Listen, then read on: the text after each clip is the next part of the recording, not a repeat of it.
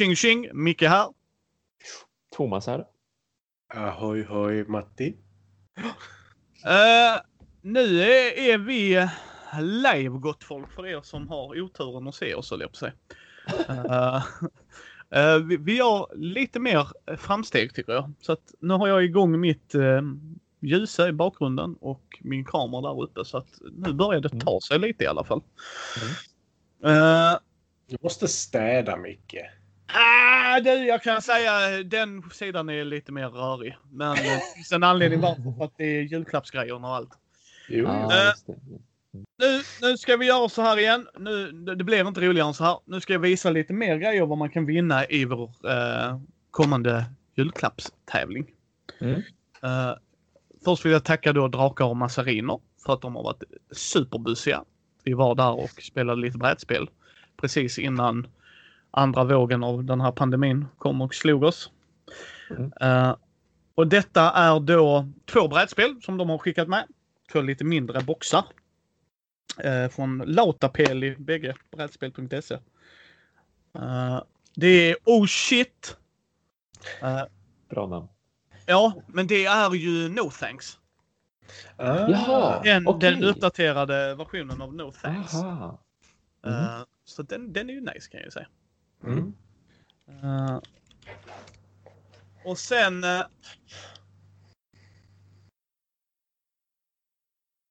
uh, taco Cat Goat Cheese Pizza. Wow, Givetvis. What? That's a mouthful. det är ett partyspel. Om ni inte kunde räkna ut det. Kunde lite grann gissa. Ja. Lät som ett game. Ja. Riktigt tungt Eurogame. Eh, det går ut på, som jag har förstått det på, No Thanks är ett fantastiskt litet fillerspel. Ska jag börja med att säga. Eh, jag har eh, No Thanks mm. mm. alltså som heter No Thanks. Eh, detta är ju då eh, att man ska liksom, man tar ut ett par kort ur en kortlek som man har då med där. Och så vill man då inte ha korten alls, så man lägger lite brickor man får. Man får så här x antal brickor i handen. Så säger man no thanks så skickar man kortet vidare. Men någon kommer ju plocka upp det. När de plockar upp kortet så plockar de upp brickorna. Och det gör att man kan eh, eh, liksom, och så har man då om det är 19 så har jag 19 poäng framför mig. Men det tjusiga med det är att om jag tajmar då får eh, 16, 17, 16, 17, 18 Mm. Och så jag har 19 så är det bara värt 16. Så mm, det, det, är liksom, det är liksom, det lägsta numret ja, i stegen. Ja, i, ja. I, i stegen ja. Så det, har du spelat det Thomas? Ja visst, det har jag. Yes. Och jag har också spelat just originalet. Jag har inte bara spelat det utan eh, om man går in på Board Game Geek och så letar man upp No Thanks då finns det en svensk översättning av reglerna där och det är jag som har gjort den. Jag har laddat upp för att en, en kompis mamma till mig, eh, hon tyckte jättemycket om No Thanks när jag introducerade för henne för typ tio år sedan, på riktigt jättelänge sedan verkligen. Eh, men det fanns ju bara en engelsk version liksom att köpa och hon var inte jättebra på engelska. Och visst, nu hade jag lärt henne spelet förvisso, men hon ville ändå kunna ha spelreglerna. Så att jag tog spelreglerna, skannade dem och så liksom photoshoppade jag och gjorde lite så att det såg ut som de vanliga reglerna fast jag skrev den svenska översättningen och liksom photoshoppade in det så det fortfarande var samma typsnitt och allt det här. Alltså det skulle se lite finare ut än du vet bara ett notepad liksom antecknings eh, eh, ja, anteckningar som jag skrivit ut på papper. Och så laddade jag upp den på Borgen Geek för då tyckte jag att men om jag ändå har gjort den här översättningen, det finns säkert fler som skulle kunna vilja ha en översättning på svenska så jag laddade upp den på Borgen Geek. Mm, ja, vi ser. Ni ser, Thomas har vänner. Ja, det är ni, kommer in, ni kommer inte att märka det senare i avsnittet när vi pratar om vad vi har spelat. uh, nej, så det har vi fått från dem. Nu ska jag, för att Micke är dum i huvudet och inte tog de här grejerna närmare sig, så en sek.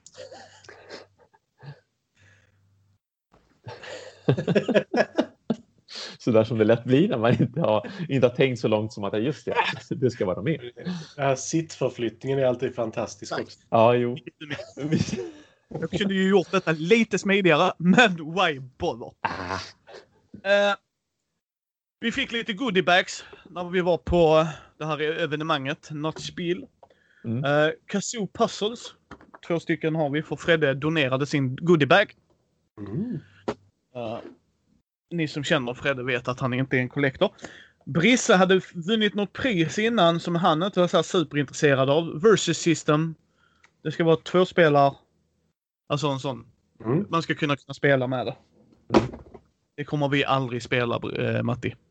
Nej, nej, inte om du ska ge bort det heller. Precis.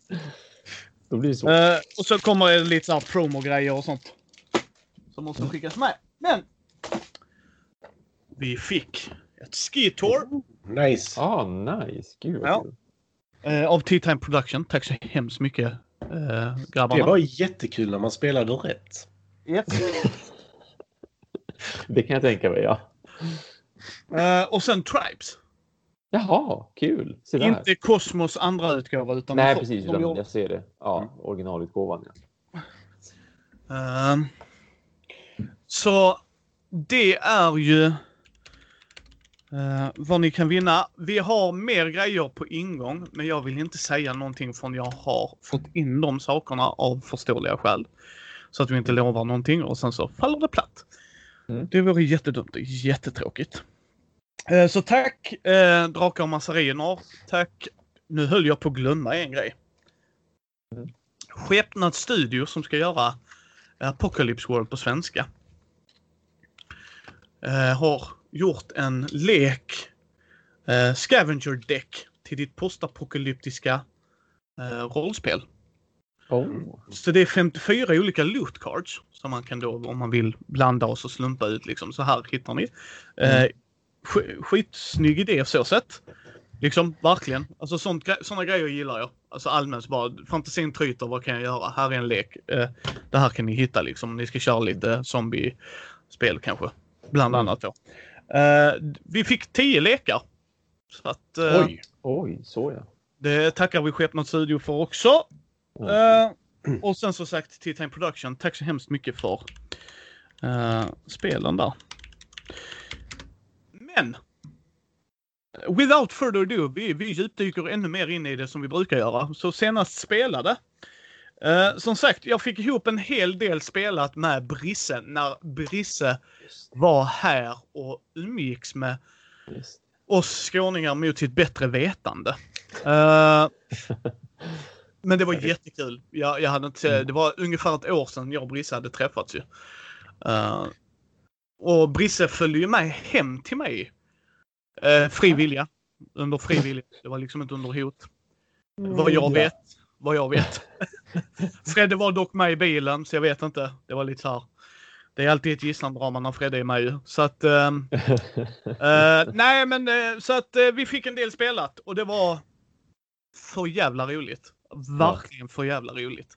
Mm. Eh, och det var ett bra evenemang. De hade gjort ett riktigt bra evenemang. Det var mycket mysigt och trevligt. Vi var där liksom hela dagen och bara spelade spel. Och sen var Matti här på uh, lördagen och Karin. Karin. ja, Karin. Karin, den trevliga partnern i det förhållandet. Så kan Mm. du gissa. Hon är den trevligaste personen jag har träffat så det är ännu värre än vad du tror. Ja, till och med. Det, det säger en hel del om oss också. Eh, men vi spelade... Uh, ska vi se här. Tekenu. Eh, och jag ska inte prata allt för mycket om det spelet för att Brisse har gjort ett avsnitt om det. Så jag tycker man ska, när han väl släpper det ska man gå in och lyssna. För då får man höra Mm. Freddes stämma också. Jag höll på att säga vackra stämma. Men man får höra Fredde i alla fall. Eh, och det var... ehm, Ja, det, det blir ett bra avsnitt tror jag. Eh, Det är samma som jag gjort till en Hanna. Och, Som vi alla till en vokal det här gången Ja. också. Ja, jo. och Brisse där, så, alltså jag kan ju ändå uttala spelet. Så sa jag, du vet vad jag menar va? Absolut, det är det som är det tråkiga. Så, Eh, så att, uh, ja, det var lite similarities. Men det spelet jag skulle vilja prata om är Pax Pamir Second Edition. Det är faktiskt Ah. det jag ska gå in mer på.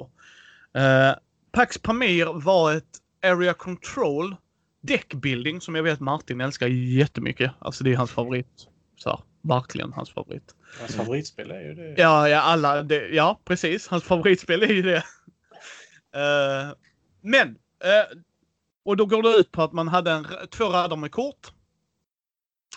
Och där köpte man kort då, eller tog kort. Och eh, byggde sin lek, eller sin tablå. Blev det egentligen. Du hade lite kort på handen och sen byggde du ut en tablå. Och det är ju kriget mellan afghaner, de afghanska stammarna mot Storbritannien och ryssen vill jag säga. Ja. Det är det. Och så gällde det då att kontrollera områdena på den här duken, för det var en duk som spelplan. Inte en matta som vi kan ha när vi har våra fancy penseln. Utan det var en duk. Och sen gällde det då att spela ut kort som ökade vissa och, och du kunde ha samma för att man allierade sig. Så att man spelade, jag spelade inte ryssen. Jag spelade inte britten eller den afghanska byn utan jag allierade med mig någon av dem. Och sen gör korten lite olika grejer som till exempel lönnmörda någon annans kort, lite så mysig grej. Uh, marschera, bygg vägar, lite så man, man kan göra lite olika grejer. Uh, och det är en väldigt tight area control. Och sen var det lite så här annorlunda wincon liksom att om du gör det här, om du har fyra mer poäng än någon annan tror jag det var sådär. Brissa har ju haft detta på sin topp 100. Spelet i sig är jätteintressant. Jag har jättesvårt att förklara det för jag tror fortfarande jag inte har riktigt graspat det. Jag kan se tjusningen i det, men det landar i att det inte var ett spel för mig. Jag är så glad att jag inte spenderade 900 spänn på att köpa det. För Ja. det är inte ett dåligt spel. Jag förstår varför Brisse gillar det. Men det var ett dåligt spel för mig och Fredde, för Fredde och jag liksom, vi har inte... Det här lockar inte oss. Liksom, rent, rent krasst så. Mitt problem med sådana spel är ju just det här med att du allierar dig med en vid ett tillfälle. Sen nästa runda så bara, nej men eh, dina fiender är ju mina allierade denna rundan så du är min fiende nu. Och hela det här bytet av allianser och sånt har jag ofta problem med. Ja. Nej, det, det, det kände inte jag så i detta, men jag, men jag kan absolut förstå det. Men det, det var intressant. Jag förstår att folk gillar det. Men det var inte riktigt mig i smaken. Uh, jag var liksom inte så här. Yes! Jag är jätteglad att han tog med det så att jag fick prova det, för jag var jättenyfiken på att prova det. Så att det var ju värt ett test för mig. Men det Mm. stannar där. Men sen så har jag märkt att jag är inte så här superexalterad av area control alltid. Så att det, det måste in. Twilight kommer ju undan med det, fourth edition och och det är liksom för att där bygger jag upp, jag täcker upp, jag gör lite andra grejer. Alltså, alltså det, är- det, det är något annat då för min del. Men, men det är trevligt att få prova den ändå. Mm.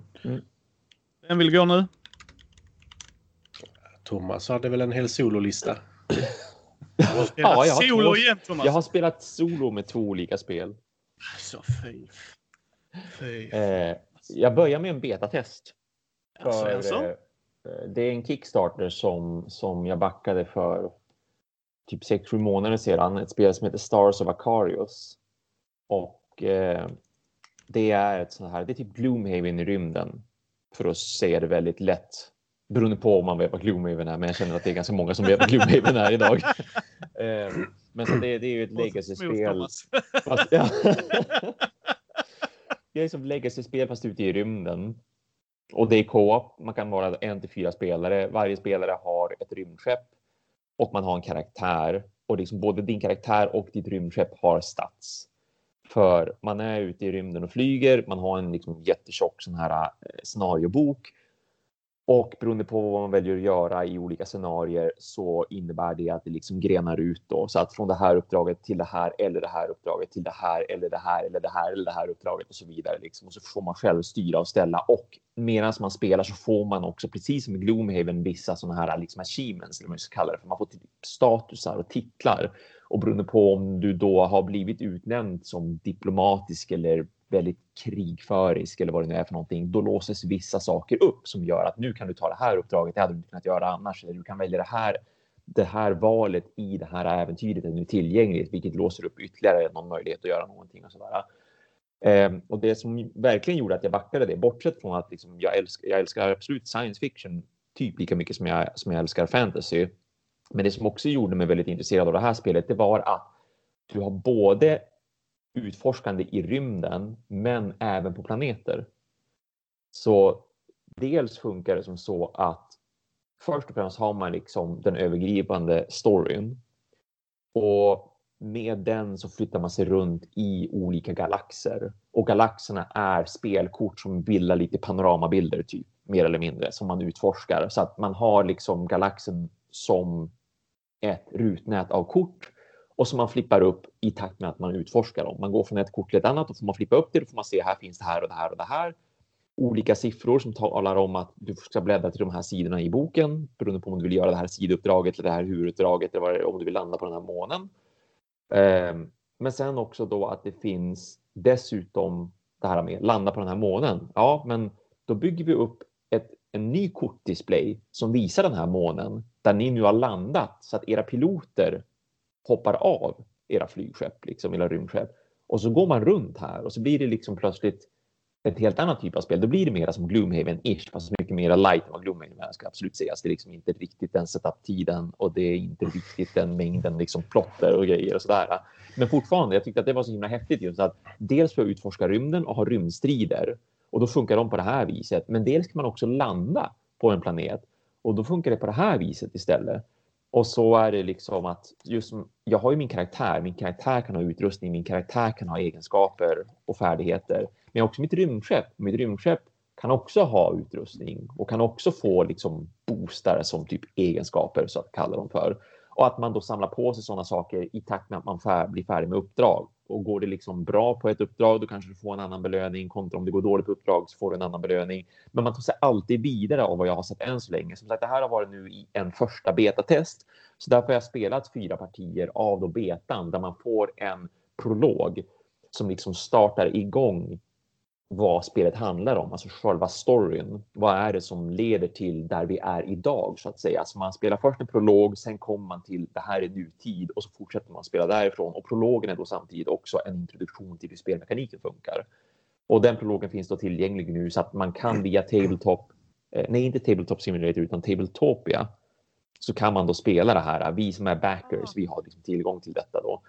Eh, för att kunna ge feedback redan nu på hur, hur tycker vi att det funkar med liksom balansen, fienden, hur känns storyn och så vidare. För spelet ska inte släppas förrän någon gång nästa år. Jag, jag minns inte ens när nästa år. Jag brukar inte sätta mig in i så mycket när, när spel oftast ändå ligger en bra tid i framtiden. Man vet att det blir förseningar. Jag vill inte sitta och peppa mig i onödan. Men jag tyckte det var så kul och roligt att de ändå släppte en, en beta som var så lättillgänglig som att här är reglerna i en pdf. Här är storyn i en pdf och gå bara in på Tabletop via den här eller typ Tabletopia via den här länken. Då kan ni sätta igång ett spel, vara en till fyra spelare och sen fyller ni gärna i. Vill vi att ni fyller i det här formuläret och meddelar hur gick det? Vad spelar ni för uppdrag? Gick det bra eller dåligt? Eh, hur mycket liv tappade ni? Hur mycket stress fick era piloter? Liksom, hur såg det ut när ni vann eller förlorade? För att de vill då ha feedback på är det här för svårt eller är det här för lätt? Vad tyckte ni om balansen? Var det något som var problematiskt i reglerna och så vidare? Jätteintressant eh, tärningsmekanik. För det är tärningsdrivet både, på, både i rymden och på, på marken så att säga när man landar någonstans. Så att man slår eh, fyra stycken tärningar. De kan visa tre stycken olika symboler och så använder man de symbolerna genom att placera dem på sitt eget skeppsark. För oavsett om man landar eller om man är liksom, eh, på en planet så har man som ett skeppsark framför sig. Men man samlar allting på skeppsarket. Du samlar din, din rymdutrustning och din pilotutrustning där.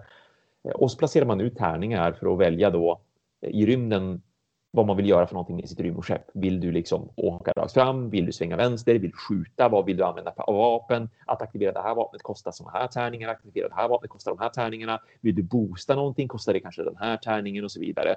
Och sen när man landar på en, på en planet, då är det istället att varje planetkort. Som sagt, det är som ett rutnät av, av planetkort som man då vänder upp och utforskar allt eftersom man går runt på planeten. Och varje planetkort har då eh, symboler på sig som visar att här kan du utforska. Då behöver du få de här resultaten på en tärning. Här kan du gå till nästa liksom, planetkort. Då behöver du de här resultaten för att kunna lyckas med den utforskningen och så vidare. Så det är alltid att man slår fram symboler på tärningarna, använder de tärningarna eh, och använder de symbolerna och så ja, spelrunda efter spelrunda. Ibland har man tid på sig, ibland kan man hålla på hur länge som helst. Eh, när man är på planeterna så har man alltid en begränsning i hur snabbt du tröttar ut dig själv och hur mycket syre du har i din dräkt. Så att förr eller senare så liksom börjar man tappa liv istället och så sen så blir man, man, man svimmar, man dör aldrig. Som att det ska inte gå att få game over som det verkar vad jag har sett på prologen. Utan du blir alltid på något sätt omhändertagen, men belöningen blir såklart mindre om du måste bli räddad och det gäller både ute i rymden och nere på planetytan. Och det tyckte jag om för att det är ju som en av de här äh, grejerna som kan bli frustrerad. Jag kan bli frustrerad över just när det gäller legacy-spel att om det inte för mig vidare, om det inte tar med mitt misslyckande i beräkning, utan jag måste spela om ett scenario och om och om igen och kanske jaha, okej, jag är inte för stark nog för det här scenariot. Jag måste gå och liksom grinda någonstans och nöta upp min karaktär och sen komma tillbaka. Det tycker jag kan vara lite frustrerande liksom, utan då, då, då blir jag hellre färdig ändå, men att jag får en mindre belöning. Så det var en, det var en trevlig upplevelse än så länge. Det är några liksom balansgrejer, absolut. Det är ju ändå ganska nytt. Men... Jag har två frågor, Thomas. Mm. Du spelade alltså online men fortfarande hittade ingen att spela med. Han Ja, jag hade ju kunnat. inte. Ja, nej, jag hade ju kunnat söka efter såklart online Ja. ja. Jag vill bara, jag vill bara få förtydliga. Så, så här är Thomas alltså. Han har chansen att spela med andra. Han bara F it, jag ska Nej. köra solo. ja. Han måste ju anpassa sig då. Ja, eller hur? Visst. Jag menar, de måste ju tänka på vad de ska göra och så måste tänka om någon inte fattar och så måste de diskutera. David. Eh, andra grejen. Kände du dig relativt nöjd och lite pepp på få spelet? Oh ja, det gjorde jag. Jag var både pepp på att få mer betatestande. Liksom. Jag vill se mer av storyn. Jag vill se fler äventyr och uppdrag. Jag vill se mer av den utrustningen som de nu... För nu visar de ju inte upp allt såklart, utan nu var det liksom det här var hälften av alla korten som man kan uppgradera med och så vidare. Det här är bara en pytteliten del av storyn. Det var inte alla typer av utfall man kan få i en story och så där, utan det var ju liksom väldigt nedbantat då. Ehm, men jag varit jättepeppad. Det finns absolut saker som jag hoppas blir lite bättre Eh, för eh, skeppsstriderna till exempel. De tyckte inte jag var riktigt så twitchy som jag vill att de ska vara. Alltså, det var inte riktigt lika actionpackat. för de, har, de skriver ändå det också i reglerna. Att nu har vi gjort den här typen av spelmekanik med den här typen av handlingar för att vi vill att det ska kännas som en rymdstrid, liksom att det ska vara action och liksom allting sker simultant ska jag säga för övrigt. Man kan alltid så här, ja men om jag börjar med att köra hit, då kan du sen köra dit och sen kan jag använda den här tärningen för att skjuta på honom. Då kan du använda din tärning på att köra runt och sen skjuta honom bakifrån. Det är inte så här, det är min tur, jag måste göra allt mitt, sen blir det Mickes tur som måste göra allt sitt, utan vi kan hela tiden liksom hoppa mellan våra turer för att det ska kännas som att vi är i rymden och man anropar varandra och så säger man saker till varandra och bara ja, men kom hit och så åker jag dit och så skjuter du på den där och så gör vi det här.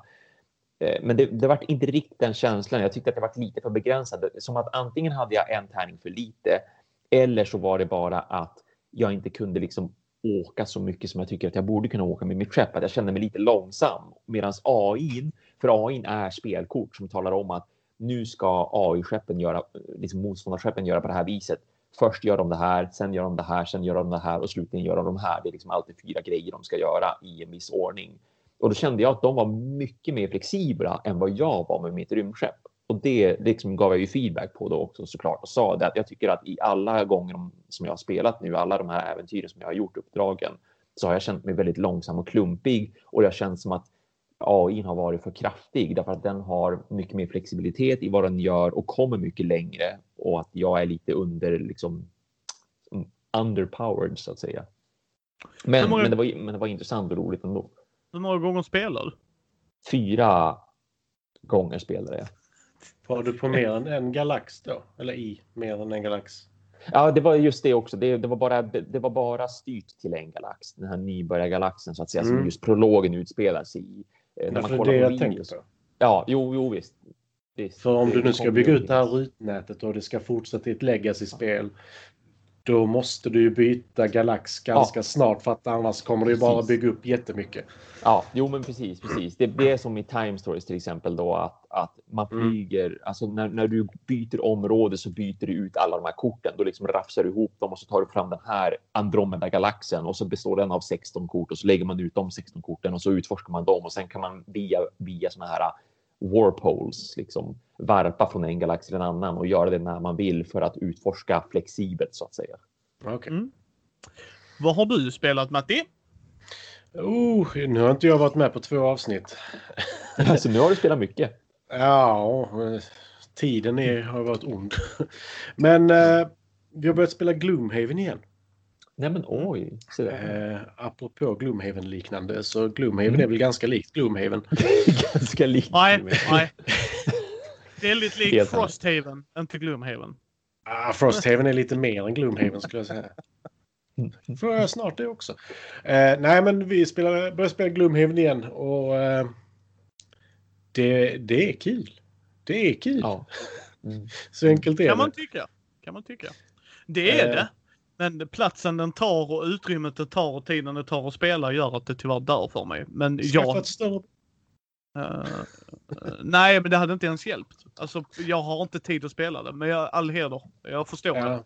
Ja, Men vi, vi har ju sagt det att ska vi spela Gloomhaven då kommer de senast klockan 11 och sen så sticker de ju igen klockan 11. 10-11. Ja. Ja. Ja. Ja, men så hinner man göra några uppdrag liksom. Ja, ja, ja, Ja. nej, nej, men då- det är det jag menar. Kan man få det till en bra på kontinuitet så är det jättebra. Ja, ja, vi, vi kollade när vi spelade senast och det var ju Tjena Marcus! 13 månader innan. Oj, sådär. Så... Nej, då har ni inte glömt något va? Vad var spelmekanik. Alltså, grejen är ju den att jag har en kompis som han brukar sköta reglerna oj, och lite sådana grejer. Ja. Och sen sköter jag storyn och bygger upp och sådär. Och sen så Christian sitter bredvid och Karin hjälper till. Mm, mm. Nej, men det, det, det är väldigt kul och, eh, och framförallt nu, alltså komma in i det igen. Det tog, alltså man är inte helt med. Man kommer ihåg att jag är ju scoundrel så jag ska ha varenda mynt jag kan se. Eh, de andra, så- jag sa, fan jag har inte råd att byta ut all min gear. Så bara tittade de på mig, jag kan inte ens köpa en sak. Jag, bara, jag, jag kan köpa massa. Så när min karaktär går i träde så Mm. kommer jag köpa lite grejer till den. Ja. Och har redan gjort ett par grejer också. Men Ja. eh, mm, det, Ja. det, det är kul. ja, Mm. men det är härligt. Jag, som sagt, vi har spelat en sju helvetes massa. Mm. Vi spelade Just One med Brisse. Det var Ja. jätteroligt. Och med Martin och Karin och Matti.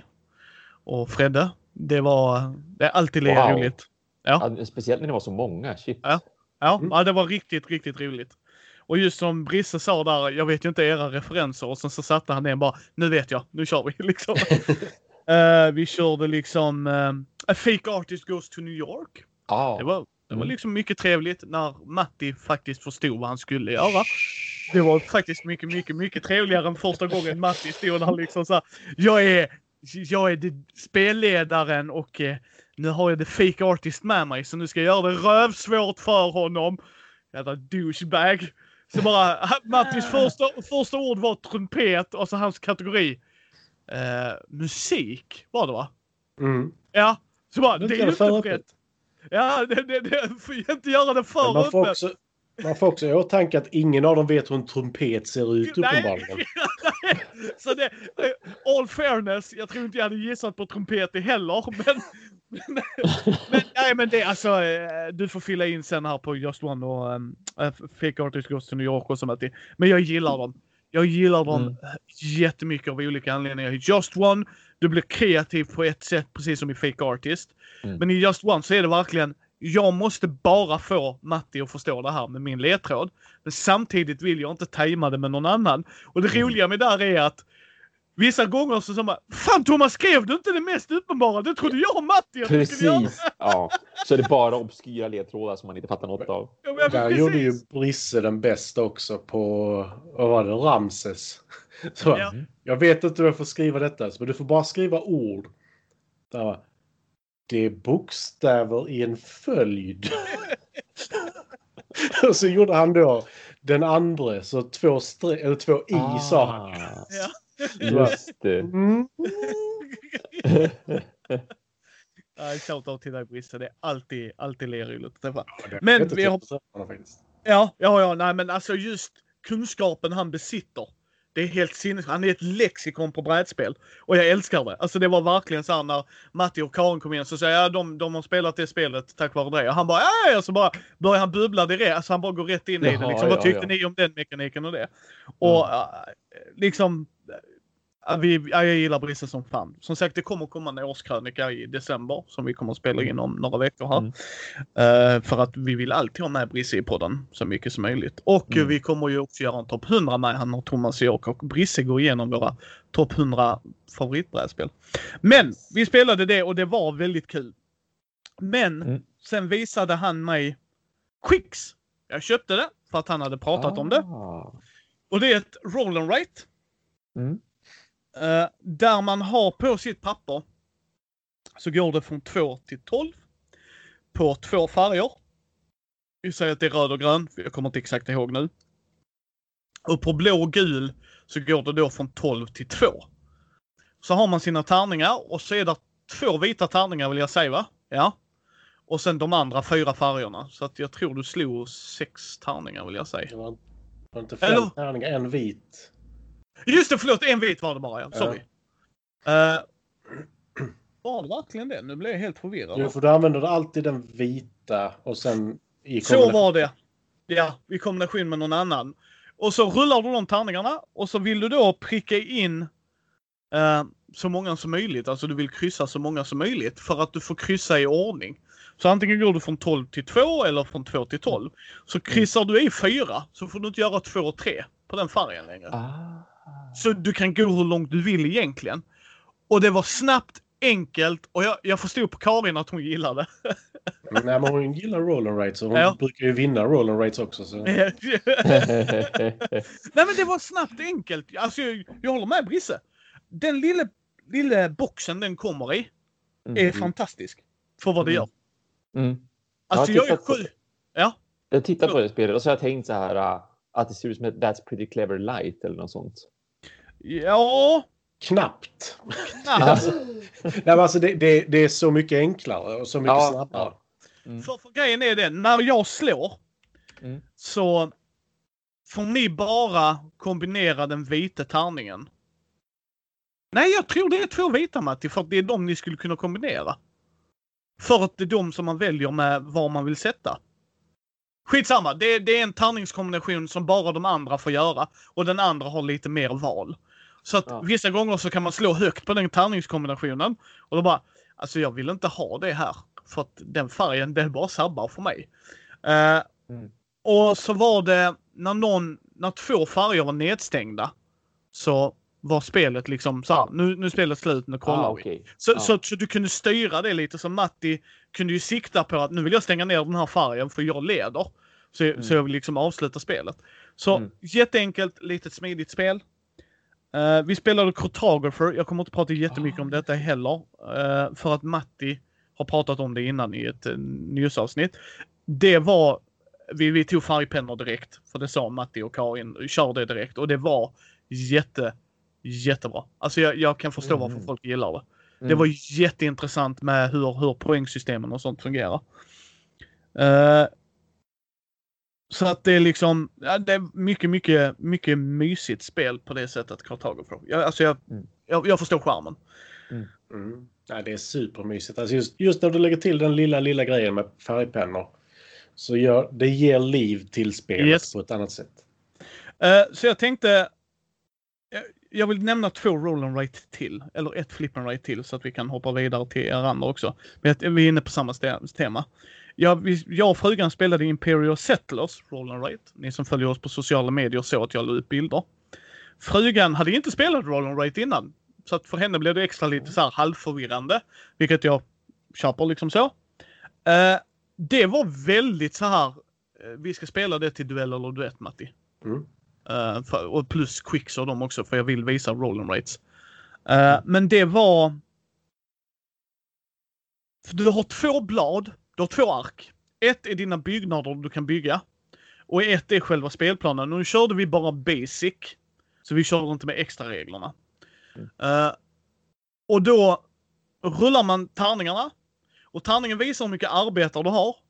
Vilka resurser du har tillgång till. Och sen har du då tre, vi hade då eh, antalet spelare plus en antal så här handlingar man kan göra. Så du kan till exempel få ett extra guld som är en wildcard. Eller så får du sten, trä. Det fanns sten, trä, guld, mat.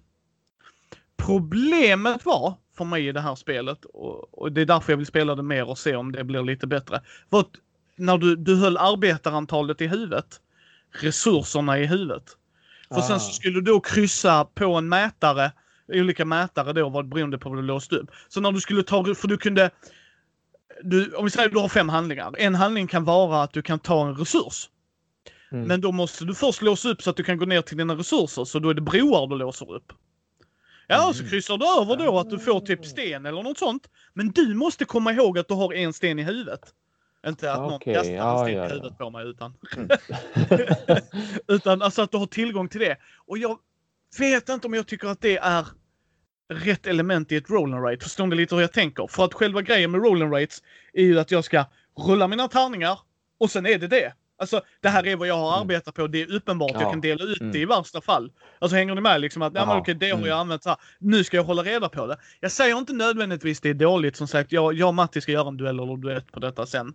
När vi har tid och möjlighet liksom. Men, men för just av den anledningen. Jag skulle vilja spela det med Karin också. Just Mm. bara för att hon gillar roll and rates. Och sen ta med det när du och jag gör videon liksom och prata om vad vi tycker om det. Mm. Eh, men, men det var inte superdåligt. Det ska jag inte säga så här off the bat. Men, men jag vill prova det lite mer. Och sen så körde jag Second Chance. Spelar jag och Freddy. Ja, just det. Har ni spelat det? Ja, jag har det. Och du har inte spelat den? Jag har det. Jag har spelat det. Ja, det okej. okej. Ja. Vad, vad tycker du Matti? Eh, det är inte mitt favorit roll and rate. Vi tog med det när vi åkte och hälsade på Karins föräldrar. Ja. Tog vi med det för att vi skulle ha det som en introduktion inför Welcome to. Aha. ja, för detta är ju ett flip and rate då. Och det är Tetris. Mm. Mm. Second chance kallas det för för att du drar ut två kort. Eh, alla får använda ett av korten. Alltså sådär, så att det är inte liksom så att Matti tar ett. Du ska rita in det på din bricka. Kan du inte så får du dra ett kort till. Eh, kan du inte rita då så är du bust och du är ute. Och så ska du fylla så mycket som möjligt. Minst, minst tomma brickor vinner. Mm.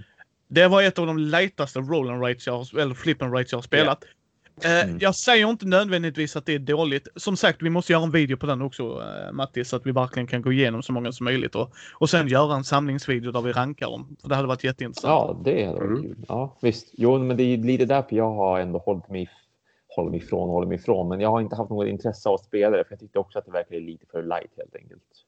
Och det kan vara precis det vissa behöver i sitt liv. Mm. Eh, jo, men verkligen. Ja. Du spelar ju mycket on Mars, så att då kan man ju tänka sig, vill Micke ha ett super late uh, flip and rate? Nej, nödvändigtvis inte. Eller, vi tog ju med det som sagt för att vi ville ha det som en introduktion.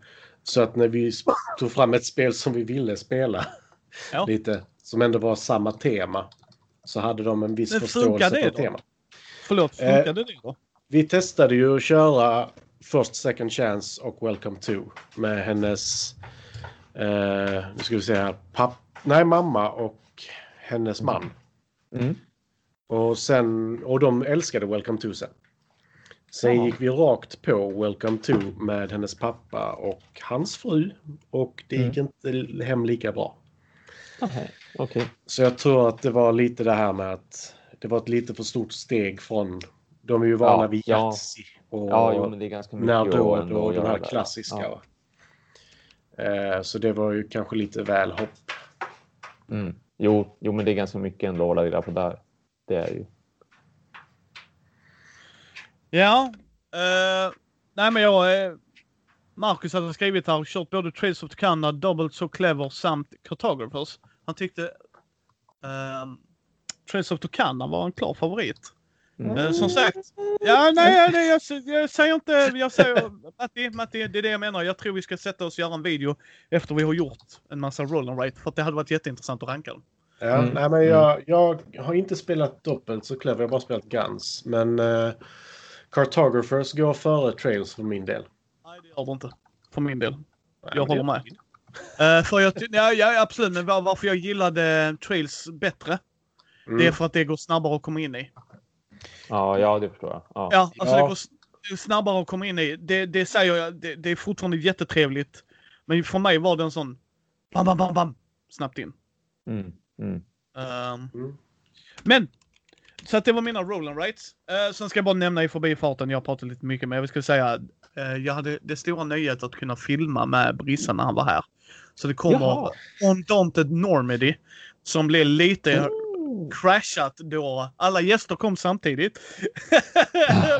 Hej, hej. Karin, Fredde och ni som har varit hemma hos mig när Fredde och har kommit hit har insett att Flash kryper ur skinnet när Fredde kommer. Alltså han, Ja. du hör han i bakgrunden. Bara, Ja, men det är så taggad när Fredde kommer. Alltså det, jag förstår inte varför. Fredde är ett as. Men, Ja, men eh, visst. Ja.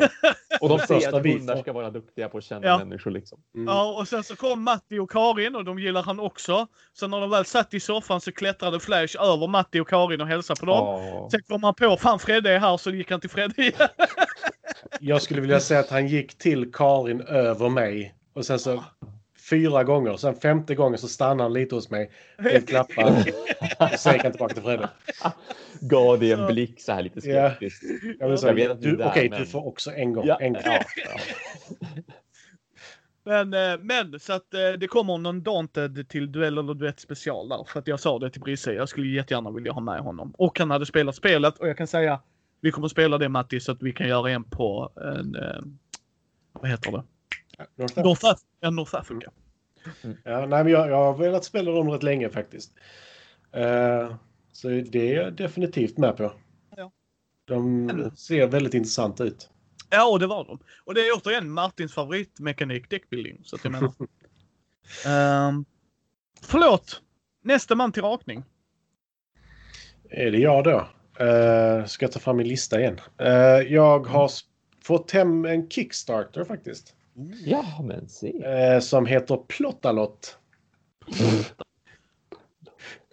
Eh, som är att man ska plantera grejer och få poäng och lite sådär. Så Ja. spelar man tills korten tar slut i en av högarna. Så du har två högar, en som är bara saker du planterar.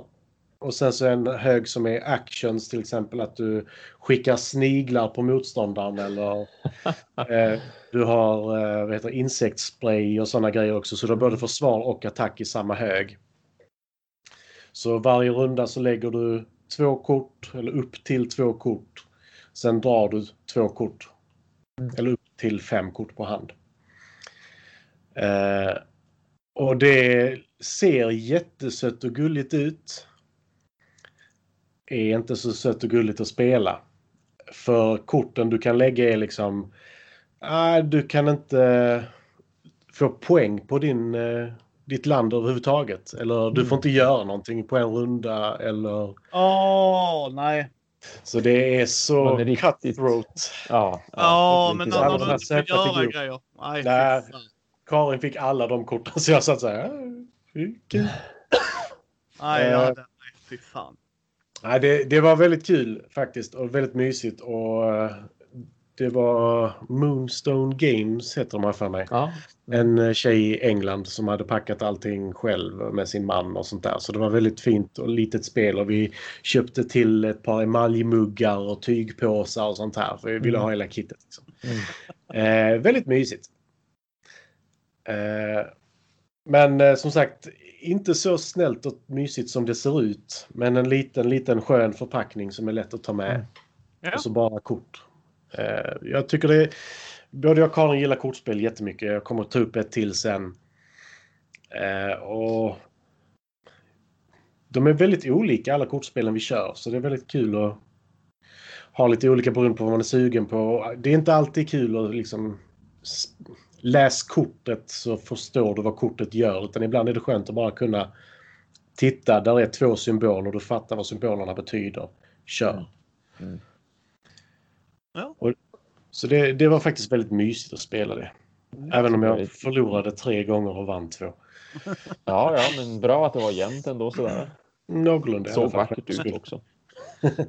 Ja, men det är väldigt fint. Thomas? Ja, jag har.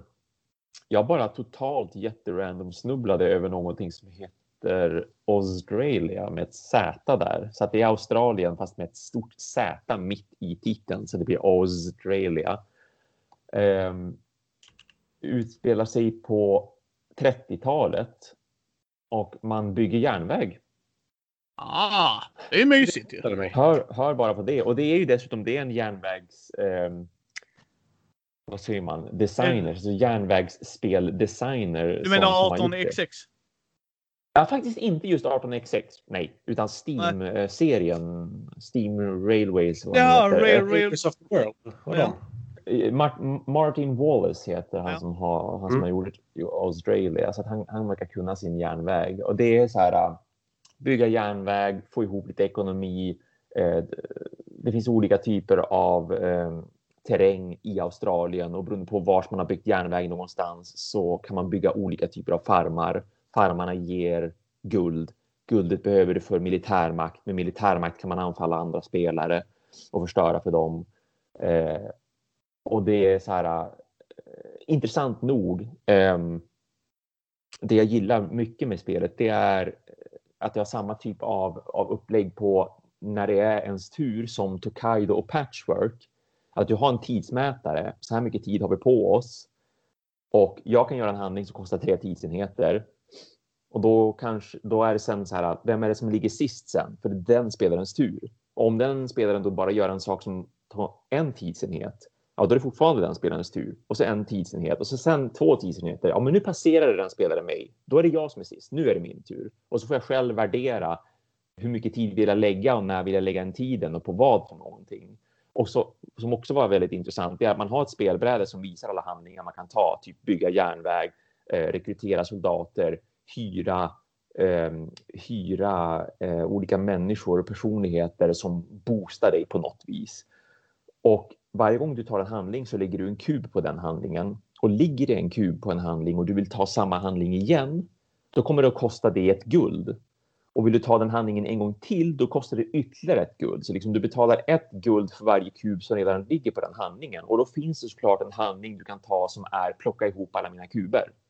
Du kan verkligen göra hur mycket som helst. Man känner ingen brist på kuber. Du kan om du har mycket pengar bara spotta ur dig pengar och göra samma grejer hela tiden för att slippa behöva ta den där. Nu samlar jag in allting och det är allt jag gör och det kostar mig en tidsenhet liksom.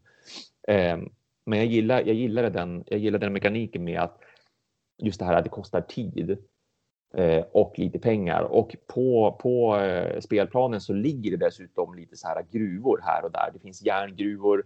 Det finns eh, kolgruvor. Man behöver järn och kol för att kunna bygga järnvägen, men det finns också guldgruvor så att du kan få in pengar på det viset. Men du kan också få in pengar på att ha mycket järn och kol som du vill sälja eller då på som jag sa det här med att man bygger farmer.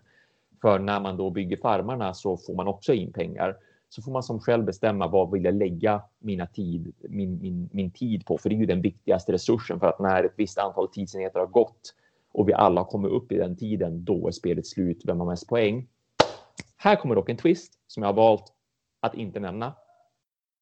Cthulhu. Jag undrar var sätet kommer ifrån nämligen. Jag undrar var kärlek kommer ifrån, ja precis. Ehm, Det är ju nämligen så här att det finns rapporter om att det finns någonting stort och mörkt och hemskt där ute i Australien. Vänta, vänta, vänta. Är inte allting stort, mörkt och hemskt i Australien? I Australien. Nej, i- allting var gift. Good, good point där faktiskt. liksom så här, jag gick ett steg utanför, ah, där dog jag. Ja, eller hur? Orm, okej, död. Känguru kan bli mörbultad och död. Spindel, definitivt död. Och så vidare. Koala, syfilis. Precis. Var det inte klamydia de Ja. hade? Ja, kom- någon könssjukdom. Jag vill inte ha någon av dem. Dö gör man säkert ändå i alla fall. De Australien. näsan Liksom. i alla fall. Eller sånt. Jag. Ja, nej, men här kan det vara en zombie. Eller ehm, en Shoggoth. Eller Cthulhu själv. För det Åh, går va, att... va, va? Om jag nu får välja hellre en zombie än Cthulhu. Ja, säga. definitivt. Jo, känner jag lite grann. Åh, Ehm, kolla där Thomas, det är något som rör sig. Jaha, det är typ, åh fan, nej nu åker jag Thomas, hej då. ha så kul med dina farmar här ute. Jag tycker Ja. inte ta över Australien. Eh, så att det är faktiskt det du framför allt vill ha din militärmakt till. Det är inte att så här, äh, bombardera den andra spelaren, utan det är att bombardera Cthulhu. För när man har spenderat 23 tidsenheter, då vaknar Cthulhu och all Cthulhus liksom minions. För när man sätter upp spelplanen, då utöver att placera ut var det finns järn och var det finns guld och, och, och eh, vart man kan få bonuspoäng och sådana här saker, då placerar man också ut så här upp och nervända brickor som då är minions. Och man vet bara att ungefär hur starka de är. Man vet inte vad som finns där under. Man vet på ett ungefär hur starka de är, för de är indelade i tre olika nivåer. Så det finns brickor som det står 1, 2 eller 3 på. Och ju längre in i Australien man kommer, desto farligare blir det också. Så att man ser att liksom alla level 3 brickor är längst in Eh, och sen finns det som ett lager av level 2 och sen finns det ett lager av level 1 brickor. Och då kan det som sagt, det är större, det är största sannolikheten att du möter liksom en, en Shoggoth på level 2 och 3, inte på level 1, utan där är det zombies till exempel. Då. Och Eh, de här vill man ju då bekämpa för att som sagt, när Cthulhu väl vaknar, då blir det Cthulhus tur också. För på den här tidslinjen som löper runt spelbrädet, där finns det då en lila spelpjäs. Och den spelpjäsen markeras av Cthulhu och Cthulhu gör sina drag på precis samma sätt som ni gör era drag. Alltså att dens tur det är just nu, det är den som är längst bak på den här tidslinjen. Så att när alla har passerat Cthulhu, då blir det Cthulhus tur och så kommer Cthulhu att göra saker tills Cthulhu inte längre är sist, utan då blir det ju spelarnas tur istället. Och sen blir det Cthulhus tur och så hoppar det liksom så här kors och tvärs. Och det Cthulhu oftast gör, det är liksom att du drar ett kort. Kortet kommer att säga till exempel aktivera eh, en av de här brickorna. Okej, vänd på den, titta vad det finns där under Eh, dra förflyttningskort för att se om den aktiverar sig och hur den förflyttar sig. De vill alltid gå på dina farmer för att farmarna ska förstöras. Om de blir förstörda så kommer Cthulhu få poäng på det i slutändan. Om man vill försöka ha ihjäl zombiesarna då, eller inte bara zombiesarna utan, utan alla de här minionsarna vill man försöka ha ihjäl. Både för att de är värda poäng, men framför allt för att stoppa dem från att liksom ha sönder farmar. Men det finns också ett, ett brutalt end condition. Eh, varje spelare börjar med en hamn man ställer ut hamnen någonstans på spelplanen i de här äh, nybörjarområdena så att säga, där det inte finns några som helst liksom, monster och brickor och sådana saker, utan det är fredligt där. Du ställer ut din hamn vars du vill. Det är därifrån du börjar när du bygger din järnväg. Och eh, om någon av de här monsterbrickorna någonsin kommer till en hamn, då blir det då en strid där. Om en hamn blir förstörd, då är det liksom game over. Då kommer Cthulhu vinna. Så är det bara. Då förlorar alla spelare kollektivt. Eh, sen kan man ju fortfarande förlora beroende på när spelet tar slut och all, alla har använt all sin tid, inklusive Cthulhu då, att alla har passerat, jag tror det var 53 tidsenheter. Då räknar man poäng och då får man poäng för farmar och man får poäng för som sagt att ha slagit ihjäl de här monstren. Eh, man kan få poäng för specialkaraktärer som man har rekryterat och lite andra resurser man har dragit in och sådär. Och sen får Cthulhu poäng. Cthulhu får poäng om det finns kvar monster på spelplanen får ännu mer poäng för monster som inte har blivit avtäckta, alltså brickor som fortfarande ligger upp och ner. De är värda dubbelt så mycket poäng som om de hade varit uppvända. Och sen får de också poäng för att då ha eh, förstört era farmar. Så då gäller det att ha mer poäng än Cthulhu i första hand, för då kan faktiskt en, en spelare vinna spelet. Annars vinner Cthulhu och så finns det liksom ingen vinnare på det viset.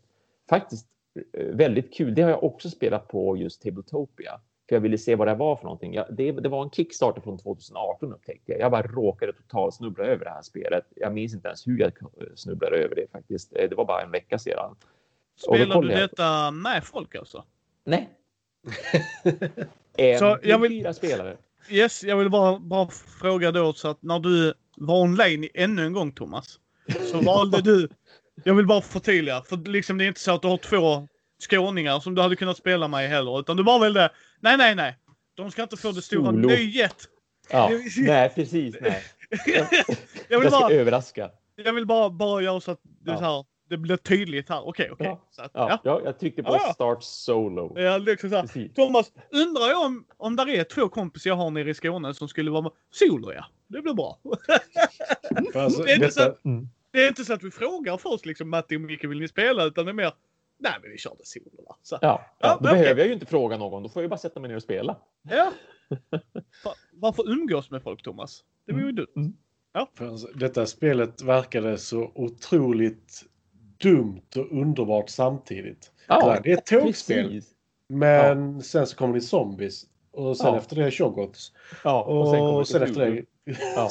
Okej, okay. vad utspelar sig? Australien. Okej. Okay. 30-talet sa du, ja just det, Luleå var ett stort problem då. ja, över hela världen uppenbarligen. Bara i östra USA. Ja. ja. men det var ja. äh, jättekul spel verkligen. Äh, väldigt intressant push your luck mekanik vad gäller striderna. Eh, kul spänning i att man vet var det finns monster, men det är inte säkert att det är ett monster. Det finns blanka brickor och man vet ju inte exakt vad det är som döljer sig där under, hur svårt det är att slåss mot dem. Man vill samarbeta, för ingen vill att din hamn blir förstörd, för då är det game over. Så att då måste man ändå slåss tillsammans mot de största monstren om det är så att man inte klarar av att ta hand om det själv. Thomas, Jag vill Mm. bara att du förtydligar. Alltså, när du satt solo, vilka andra hamnar pratar du om då? Ja, nej, då finns det ju för oss. Ja. jag vill bara, så att jag så kan att ju inte få ingen vill ju förstöra din hamn. Men Thomas, det är ingen annan vid bordet. Nej, precis. Så jag måste ju vackert klara mig själv. Så är det ju. Ja. Du ska också i åtanke att när han pratade om rymdspelet så sa han vi kan och vi gjorde. Jaha. Det, han pratar sig själv Ja. i Är, regala. är, är det egentligen så du spelar Thomas? Du sätter upp för fyra paus och sen bara byter du karaktär. Vi är, Matti och jag rollspelar du bara fuck that. Jag, jag rollspelar olika karaktärer som spelar brädspel. Exakt. Ja men bara okej, men då är jag med. Ja. Då är jag med Thomas. Mm. Då är jag med. Det blir liksom fyra gånger så roligare ju. Liksom. Ja, men visst, det blir ju det. Ja, precis. Visst, visst. Ja. Eh, jag tänkte, vi spelar lite Conscious Against Humanity nu, precis innan middagen Mm. idag. Eh, för frugan tog ut och rastade slowcookern. Eh, så Ja. vi hade liksom tid att stå och göra lite andra grejer. Mm. Jag gillar fortfarande Cards Against Humanity. Det är silly fun.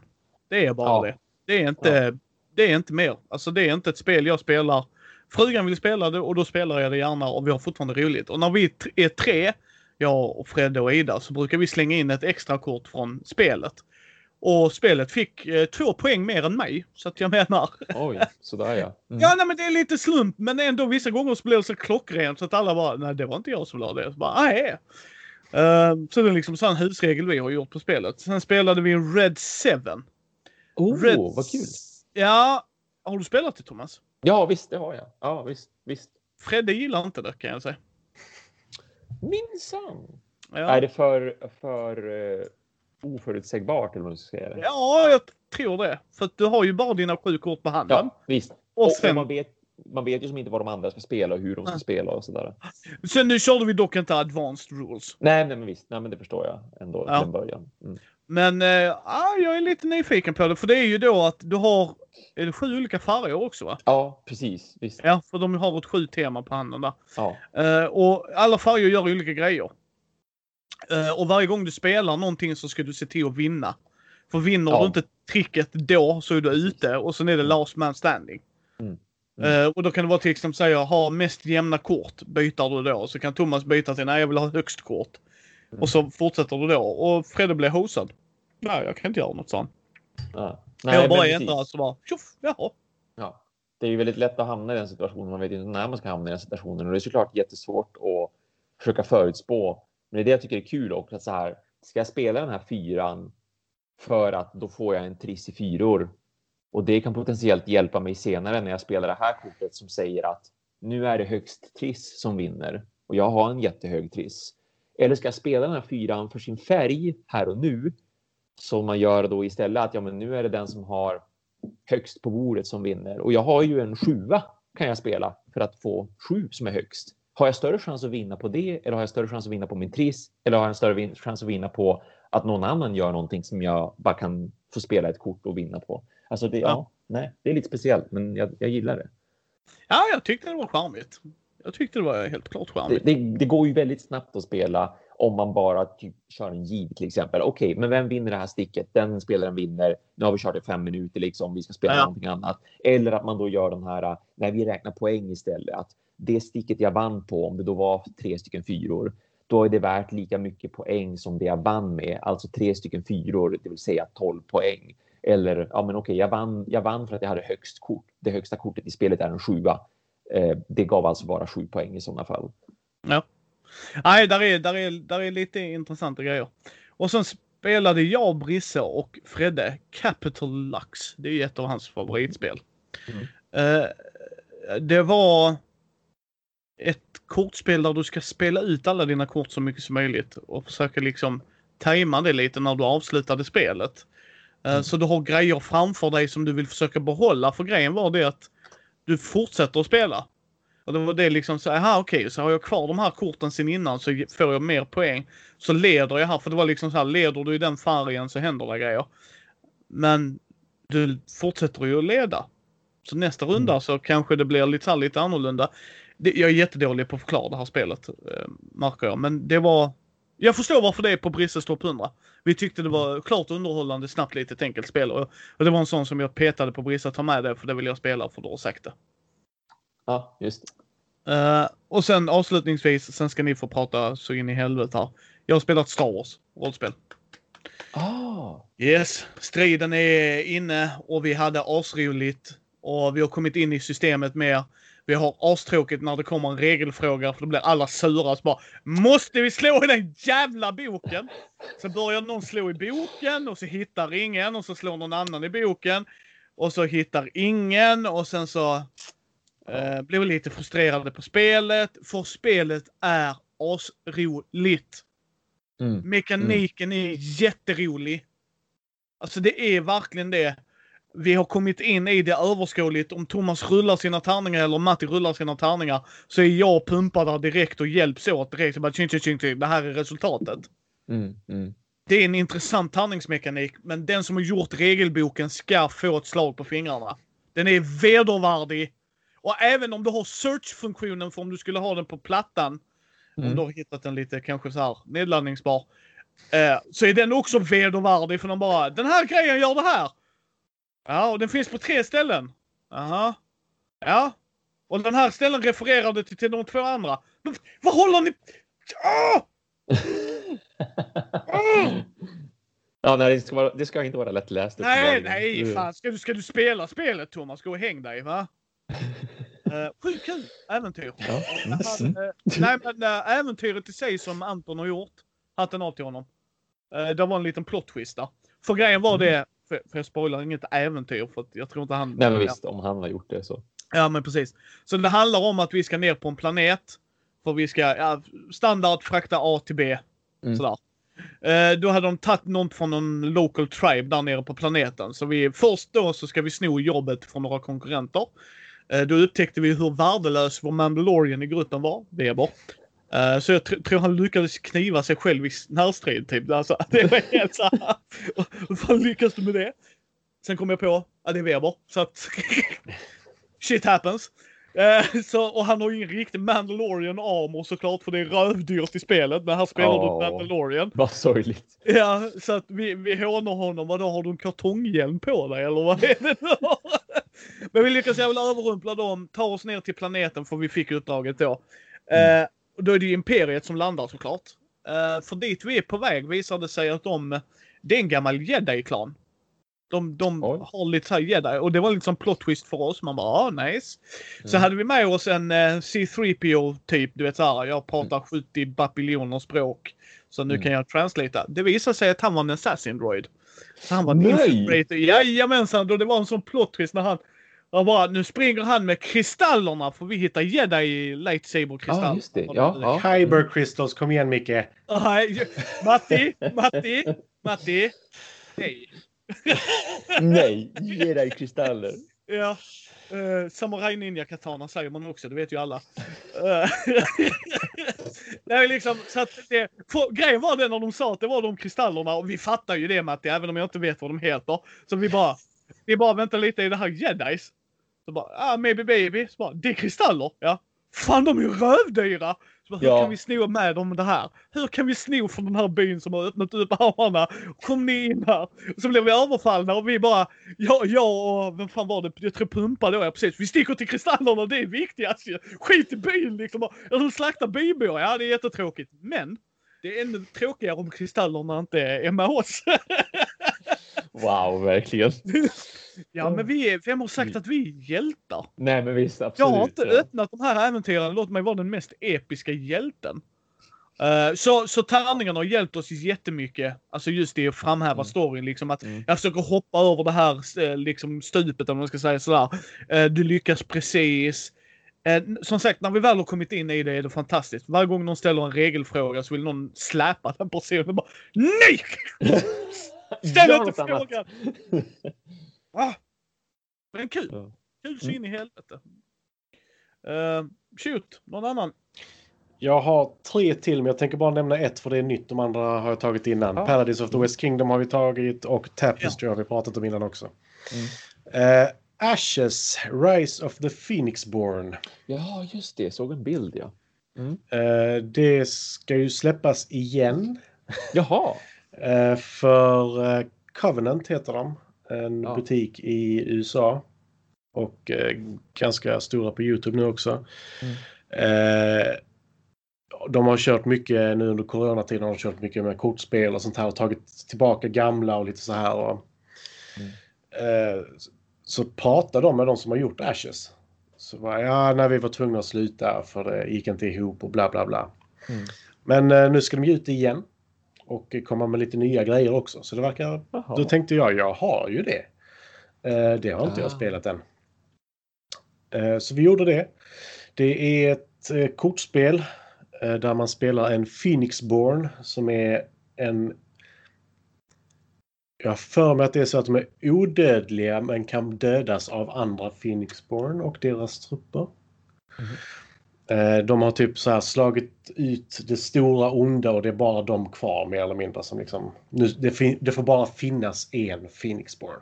Så de är en Highlander mer eller mindre. Just. Mm. Mm. Just. Med vajrarna. Ja, alltså. Born to be kings. Nej. Den är på listan, den ska ses. Eh, måste bara säga, mest omotiverade handvolterna någonsin i en film. Strunt samma. Eh, Ashes är ett kortspel där du, nu har jag bara grundlådan, så där finns färdiga lekar mer eller mindre. Mm. Eh, ursäkta. Eh, sen har man även tärningar. Som man ska rulla. De här tärningarna har tre olika symboler. En liksom standard, en lite starkare och den starkaste symbolen. Eh, kort och tärningar i kombination är ju inte alltid det bästa. Nej. Mm. Jag kan Men tycka du, att... du och tärningar vill inte? Jag har tärningar. Vi kommer in på det kan jag säga. Eh, men i detta så börjar du liksom, de, de rekommenderar de här fem korten ska du börja med på hand. För du får alltid välja vilka fem kort du börjar med. I hela leken? Ja, Oh. Så du får alltid välja det och sen så har de då rekommenderat de här fem korten ska du börja med. Ja, ja, men det är ju fine. Alltså så. Sen har varje Phoenixborn en viss summa i liv givetvis, men det, som varierar. De har en egen skill som eh, ofta är en, eh, vad heter de? Main action och side action, en side action. Som gör olika saker. Det kan vara att du millar den andra eller att du eh, ja, slår ett slag liksom, i skada eller vad som helst. finns lite olika. Eh, men problemet med detta är tärningarna. För att göra de här handlingarna så måste du ha rätt symboler på tärningarna. Mm. Eh, och som Micke vet så är jag bra på att rulla tärning. Jag vet. Alltså när vi spelade Memoir Ja. så, så, så, så vann inte Matti kan jag säga. Jaha, Micke skjuter ut ett kompani. Du då? Nej men jag scratchar dig lite Micke där borta. Fy dig. Sträck över bron. Här förolämpningar. Eh, nej, men det, det finns de här main action och side actions. Du kan... Eh, som en side action kan du meditera, vilket innebär att du slänger kort och så vänder du en tärning per kort till den sidan du vill ha. Ah, Så det är bra i och för sig. Mm. Men sen så har du också eh, ett visst antal units du kan ha ute på ditt battlefield. Och ett visst antal eh, spells du kan lägga ut. Så du får inte lägga ut hur mycket som helst. Mm. Men när du, när tärningar gör att du inte kan göra någonting utan att du Ah, klassiska. korten på hand. Just. Det är Mm. Så är det ganska frustrerande att spela detta spelet. Så första rundan vi körde så jag fullkomligt krossade Karin kan jag säga. Alltså för hon hade otur med tärningarna. Mm. Eh, Men nästa runda, alltså jag, jag, hade, jag hade inte ens den bästa symbolen. Alltså den dök inte upp för mig. Så då försvinner typ sex av mina handlingar. Oh, Som jag skulle okej. få göra. Men du som känner mig Matti. Mm. Hade jag gillat det? Jag kan säga som så här att jag gillar detta mindre än Star Wars Destiny. Åh oh, hell no! Då kommer jag inte ens peta För på det. att Star Wars Destiny för mig där gör tärningarna någonting, men du kan göra någonting utan tärningarna också. Här är Mm. du helt och hållet beroende av tärningarna tills du fått ut något. Har du Mm. väl fått ut trupper så är det lugnt. Men om du inte kan få ut några trupper, då sitter du där liksom och bara tar emot. Gillade Karin detta? Hon gillar det. Hon gjorde Men- det? Okej. Eh, jag frågar faktiskt inte om hon tyckte det var bättre än Star Wars Destiny eller inte. Men eh, jag kände mig mycket, mycket mer låst i detta än vad jag gör i Destiny. Då kommer inte Micke spela detta. Om inte Nej, Matti vill att vi ska göra det i duell eller duett. Vi För kan, då kommer jag jättegärna göra det i duell eller duett för det finns ju åt, sju eller åtta lekar med, alltså olika karaktärer Ja. i eh, lådan. Och det är inget sådär... Om du nu inte rullar katastrofalt dåligt så kan det ju faktiskt vara kul att spela det. För att få ut de här trupperna, alla karaktärerna är ju helt olika. Eh, Det finns en som slår jättehårt. Det är ju ganska tråkigt i sig. Men sen finns det en annan som slänger ut eh, voodoo-dockor på motståndarens battlefield. Så fyller du upp hur många trupper de kan sätta ut plus att om den dockan är kvar när rundan är slut så gör den skada på Phoenixborn. Så det, alla fungerar olika och det, det gör spelet jättekul. Liksom. Mm. Men just det här att du är så beroende av tärningarna tar bort mycket för mig. Ja, För som sagt, jag har ingenting emot att tärningar och kort går ihop. Men när det ena är helt och hållet beroende av det andra till den nivån att du, inte, du, du blir låst om inte båda fungerar. Ja. Mm. Alltså kan du åtminstone göra dåliga handlingar, fine. Men när du inte kan göra någonting så då, då fungerar Ja. det inte riktigt. för då, då blir det liksom... Du har ändå tio tärningar. Om sju av dem är standardsymboler och tre av dem är eh, näst bäst, eller om man ska säga andra symboler. Liksom. Då är du fortfarande väldigt, väldigt låst. Mm. ja. Ja, ja. Det är Då, eh, extremt snyggt. ja. Ja, det ska sägas. Absolut. Det är riktigt, riktigt, riktigt snygg artwork tycker jag också. Eh, då får vi se, gott folk, om det kommer en video på det någon gång i framtiden. Ja, jag gillar ju kortspel mycket. Mm. Så jag Kanske tycker med- det testas. Kanske med uppgraderingen. Jag ser ju att de ska släppa då ett, ett eh, 1.5 uppgraderingskit står det på deras hemsida. Så att, Mm. För de har gått igenom vartenda kort och balanserat om det de tycker behöver balanseras om eller skrivit om det som tycker tydligt och så vidare. Så att man kommer att kunna köpa då en uppgradering.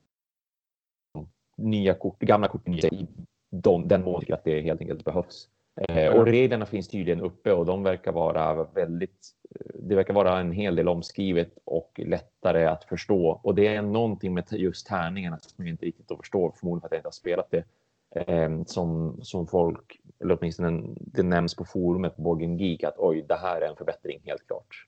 Ja, så det kanske, kan kanske kan bli Man bättre. lägger in dem i ugnen liksom. på ett håll och sen så blir de lite tyngre på den sidan. Så det... precis. Mm.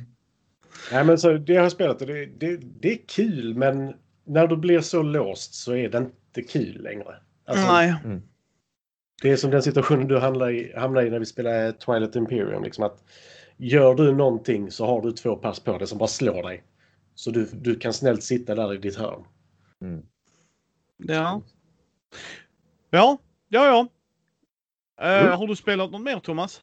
Nej, det är bara, det är Ja. bara de två spelen. Jag skulle egentligen ha rollspelat, men det har blivit uppskjutet, uppskjutet, uppskjutet och nu äntligen ska det bli av eh, om två dagar. Oh yeah! Efter åtta Oj. veckors väntan. Ja, ja men härligt. Då blir det i nästa avsnitt, gott folk. Yes. Mm. Men då hoppar vi till nyheter då. Mm. Mm. Jag har bara en Ja. denna gången. Eh, jag har eh, två. Ja, Jag har bara två. Ja, men jag tänkte jag ska ta min lite snabbt. En av dem, för jag tror inte ni har det. Alien RPG finns nu på Roll20 och Fantasy Ground. Mm. Eh. Mm. Ja. Uh, Roll20 has both the starter set and Andrew E.C. Gaskins sensational Chariot of the Gods cinematic scenario. Uh, cinematic means you die quick. Uh, vi har gjort videos på det här för övrigt så ni kan faktiskt gå in och titta det på våra första intryck. Uh, men Fantasy uh, och uh, And the follow-up Sonora Destroy of the Worlds. Fantasy Ground, förutom de grejerna vi nämnde, har också Core Rulebook. Så att nu kan man köra det om man vill köra det via de plattformarna. Och den andra grejen. Nu kommer alla Critters-fans bli asnöjda förhoppningsvis. Mhm. Darrington Press öppnar dörrarna. Det är ett critical role-företag kan man väl säga. De som gör critical role har öppnat ut detta. Eh, det är liksom ett tabletop gaming company. Vad jag förstår mig så ska de göra brädspelsgrejer som handlar lite om det de har varit med om i äventyr. Och de har ett spel som kommer ut. Eh, liksom A Battle for Life and Death of the High Lu- Lucidiana Seas. The flagship title from Dragon Darrington Press is a tactical game of semi-cooperative card play. Uh, as a faction sailor, you will the last claimed by the Radiant Sea. Så att uh, as the ship slowly falls into the ocean you will have to run, push and sacrifice others to win. Fans of Criticals known uh, then Okota as the expatriate of Wa- Warlock Fjord played by Travis Willing. Willingham.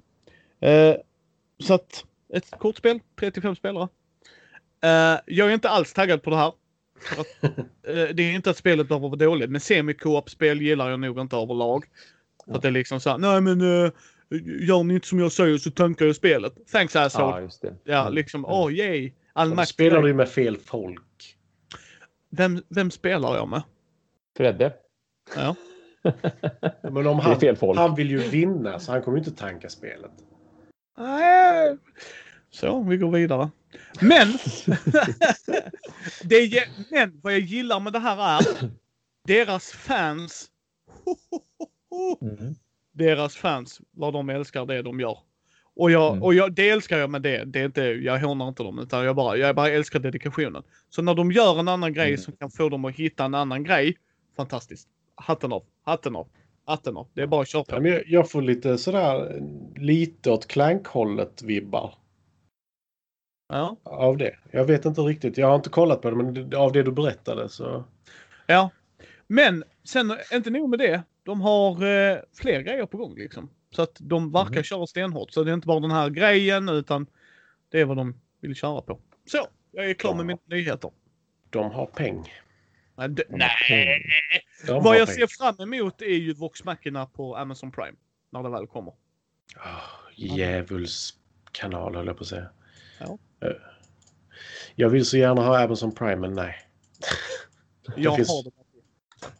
nej. Du kan få mitt Disney Plus. Ja, det har jag. Eh, men det var mina. Jag har ju som sagt bara en så jag norpar den direkt. Ja. Eh, Jag tror inte ni tagit upp det i alla fall. Men eh, Wizards of the Coast har blivit stämda.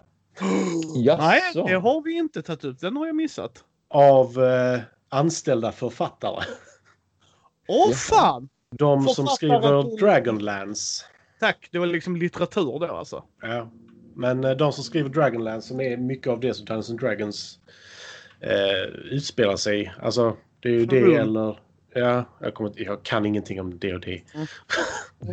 Men eh, de eh, världarna i alla fall. De blev lovade att få skriva tre böcker. Ja. Mm. Eh, för de har sålt licensen till Wizards of the Coast. Men Med kaviatet då, ja vi vill Ja. skriva tre böcker liksom och så. Ja. yes. Men sen så när de lämnade in sin första bok så tittade de lite på den och sa ja, det ser ju bra ut. Sen så när de skulle översätta böckerna så bara sa de nej, vi vill inte ha fler böcker av er. Eh, det är lugnt, vi hörs, ha det gött. Och eh, nu blir de stämda på 10 miljoner dollar. Wow. Och eh, är väl inte jättenöjd över detta. Detta är en superny nyhet men ändå...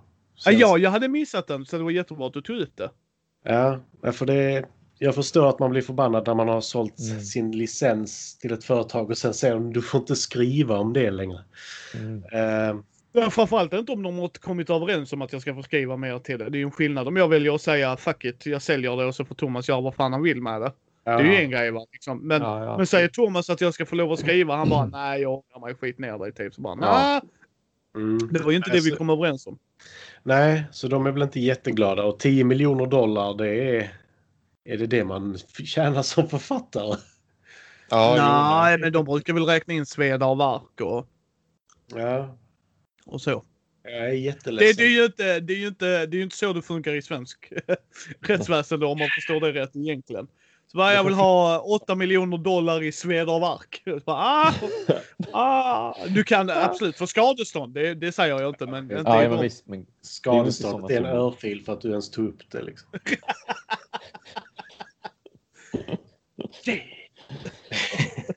Nej, men det, det var bara det. Jag tycker ändå det är värt att ta upp någonting sånt. För det är, det är ingen kul nyhet, definitivt inte. Men det är ändå någonting som jag tycker är värt att ta upp på grund av att allting är inte guld och gröna skogar. Och sen så, Wizards of the Coast har inte alltid haft det jättelätt och gjort rätt val heller. Nej. Och när man sitter och trycker på de sakerna de faktiskt gör. mm. Eh, nu har de ju kanske inte skött sina licenser superbra sista tiden. Men Ja. Nej, nej, men det är värt att ta upp. Det tycker jag. mm. Det tycker jag. Ja, Thomas. Dina två nyheter.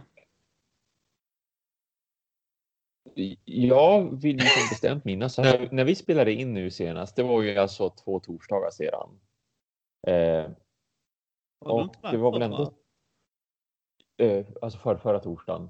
Ja. Så, eh, och det var väl ändå då som man eh, avslöjade nya Descent. Men pratade Mm. vi? Nej, för de hade inte kommit ut med detaljer. Nej, visst var det så ja. Utan Just det här är bara decent. Nu har vi ju fått reda på att det är en, inte en tredje edition utan en eh, eh, verkligen, Nytt. ja, helt revampad. Ja. 3D-modulär Dungeon Crawl. Eh, Med extremt fula karaktärskort. ja, men det skiter jag i. För att det, och så var det 1500 spänns price point och Var det inte mer? ja, jag tror det var 1445 dollar. eller något Ja, sånt. mer rent utav. Jo, Det var det. 175 dollar. Jag tror det var mer. Ja, det helt, ja. Jo, så det kommer att bli dyrt. Det kommer ju lätt att kosta typ så här 2000 kronor i Sverige. Det tror jag nog. Ehm, Alltså det är fan ballsy. Det är fan Ja, det är det verkligen, verkligen, verkligen. Och visst, de har tryckt ner en massa liksom, grejer i spelet. Men... Ja, ja, alltså, förlåt Thomas. Jag tror Mm. inte att du inte får värde för pengarna. Det tror jag Nej. inte. Det, Mm. det, det brukar du inte få med FFGs tycker jag överlag. Mm. Men ändå att säga Thomas, du spelar det här brädspelet. Mm. Inte figurspelet, utan brädspelet. Inte ett 4X episkt eh, brädspel. Utan det här Dungeon Crawlen för 2000 spänn. Ja. Vill du det Thomas? Ja. ja, nej, trots att det verkar vara en Mycket ordentligt... Alltså det är ju en, och det är ju en megamastig kampanj. Lite lega, alltså jag ser det som någon slags Gloomhaven-tagning. Fast Ja. Fantasy Flight Games tagning på det hela och med en app fortfarande då, precis som gamla Descent, alltså förra utgåvan av Descent med just co-op. För det här ska ju inte vara med en Overlord heller, utan det ska ju vara full co-op. Så att det känns som att de, de rider på Gloomhaven-vågen, att de gör sitt eget Gloomhaven, men de sätter Descent-namnet på det. Det är i Descent-världen. Det ska vara det här mega stora spelet med en jättekampanj där din legend liksom du ska skapa din egen historia genom att göra en massa val och så vidare. De har ju till och med crafting i spelet nu, liksom, så att det är ju verkligen ett helt annat spel än, än gamla Descent. Och det känns som att de försöker skapa något, ett så här megaprojekt som du ska spela jättelänge. Men fortfarande så är det ju som sagt typ 2000 kronor. Eh, det finns ju säkert de som kommer att spela det här och tycka att det är, alltså vara riktigt, riktigt hypade och tycka att ja, men svi, svinroligt liksom. Eh, men eh, för den prislappen så kan jag inte vara peppad. Jag är peppad på vad de vill göra, men jag tycker det är för dyrt. Ja, alltså, Nej, de, alltså förlåt, eh, förlåt Mattias. kör. nej, men alltså, jag kan tycka så. Eh, Marcus frågar om det är legacy. Jag tror inte det är legacy, utan jag tror det kommer fortsätta vara som Descent. Att det är alltså Ja, men det går säkert kampanjspel. resetta. Ja. Ja, jag tror det är kampanj, inte legacy. Nej, Ja. precis. Nej, mm, sant. Eh, Ja, visst. Och alltså det är ju superfina figurer. Alltså de har lagt ut bilder på det så här. Men när man ändå eh, tar den prislappen. Visst, eh, Gloomhaven är inte billigt. Nej. Men det är fortfarande billigare än detta. Mm. Och om man nu ska se det till det också att det är ett legacy-spel. Ja, du, du tar, ska ta sönder saker och sånt och bla bla bla. Men om man ser till hur många har klarat Gloomhaven. Mm. Och när du kommer in med ett spel som är ännu dyrare och lovar ännu mer. Ja, visst. kommer, alltså för, för min del så blir det också det här. Jag kommer nog inte köpa det även om jag tycker att det verkar jätteintressant. Men när det kostar så pass mycket mer Mm. och vi är inte klara med Gloomhaven än och jag har köpt Frosthaven. Tjena Brisse! Men det har vi hallå, vad kul. ja, förlåt. Ja, men då, då känner jag att det, det blir för mycket. Alltså, Ja. Ja. som sagt, jag, jag kommer ju spela Gloomhaven. Och jag kommer klara Gloomhaven. Jag kommer förmodligen, eller förhoppningsvis ska jag säga, klara Frosthaven också. Men det är för mycket. Eh, Marcus skriver här också, eh, inte Brisse då, utan en annan.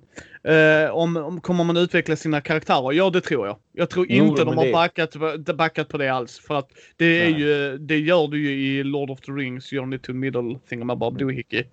Eh, och jag tror inte de har gått tillbaks på det. Grejen är det, rent krasst. eh, jag tror de kommer sälja det. För att eh, Ja, ja, ja. ja. Gloomhaven är ju inte billigt. Även om det här är lite dyrare, i Gloomhaven har du inte lika mycket plast. Du har Nej, dina visst, karaktärer och sen är det ju standis på resten. Ja.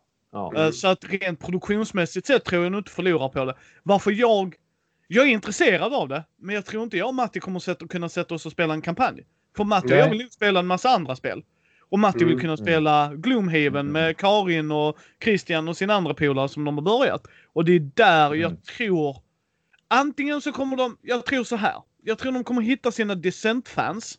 Ja. De kommer Absolut. vara glada av att ha en massiv kampanj som är appstyrt. Mm. Men jag tror inte de kommer locka in Gloomhaven-fansen. För att Gloomhaven-fansen, mot förmodan om du är en av de jävlarna som höll på sig som har klarat Gloomhaven, då är ju Frosthaven. Sen ju. Alltså, Ja. så, så du, du har ju redan din nästa episka kampanj på ingång i så fall. Och det är också ett Mm. problem jag har, att det är ett appdrivet spel. Så bara, visst, du, du kommer, om du nu ska spela detta så kommer du antagligen spela det precis när det kommer ut. För du, då vill du ju spela det så mycket som möjligt. Men Mm. låt säga att du får ett uppehåll på två, tre år. Håller appen fortfarande? Mm. Visst. Det är Mm. sådana problem som faktiskt kan dyka upp. Mm. För det, det finns ju många spel som har haft appar som bara, nej men den, den funkar inte till den här versionen av operativsystemet. Nej, men visst. visst. Ja, ja, det, tror jag de kommer hålla ajour.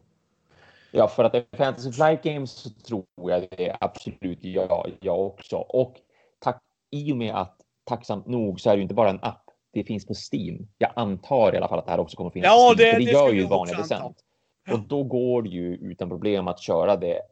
Även om de skulle avveckla det så skulle det ju absolut funka därför att det är en dator du spelar det på och en dator är, lätt att liksom få saker att funka på. Vi kan ju emulera Commodore 64-spel idag, liksom, trots att det är så här bara 30 år sedan. Eller 40 eller Eh, sen, Ja, men man får inte sitta och få epilepsianfall. Det är ju halva Nej. nöjet med Commodore 64. eh, dock blir det ju negativt om du inte har en PC och spelar på det i närheten av Nej. ditt spelbord. Mm. Precis. Ja, men vi Så- spelade så- ju... Visst, det är fortfarande en begränsning. Ja, en surfplatta har ju... Imperial Assault. Mm, Ja, det körde vi ju och det var jättebra. jo, men vad jag menar är att en surfplatta har ju den...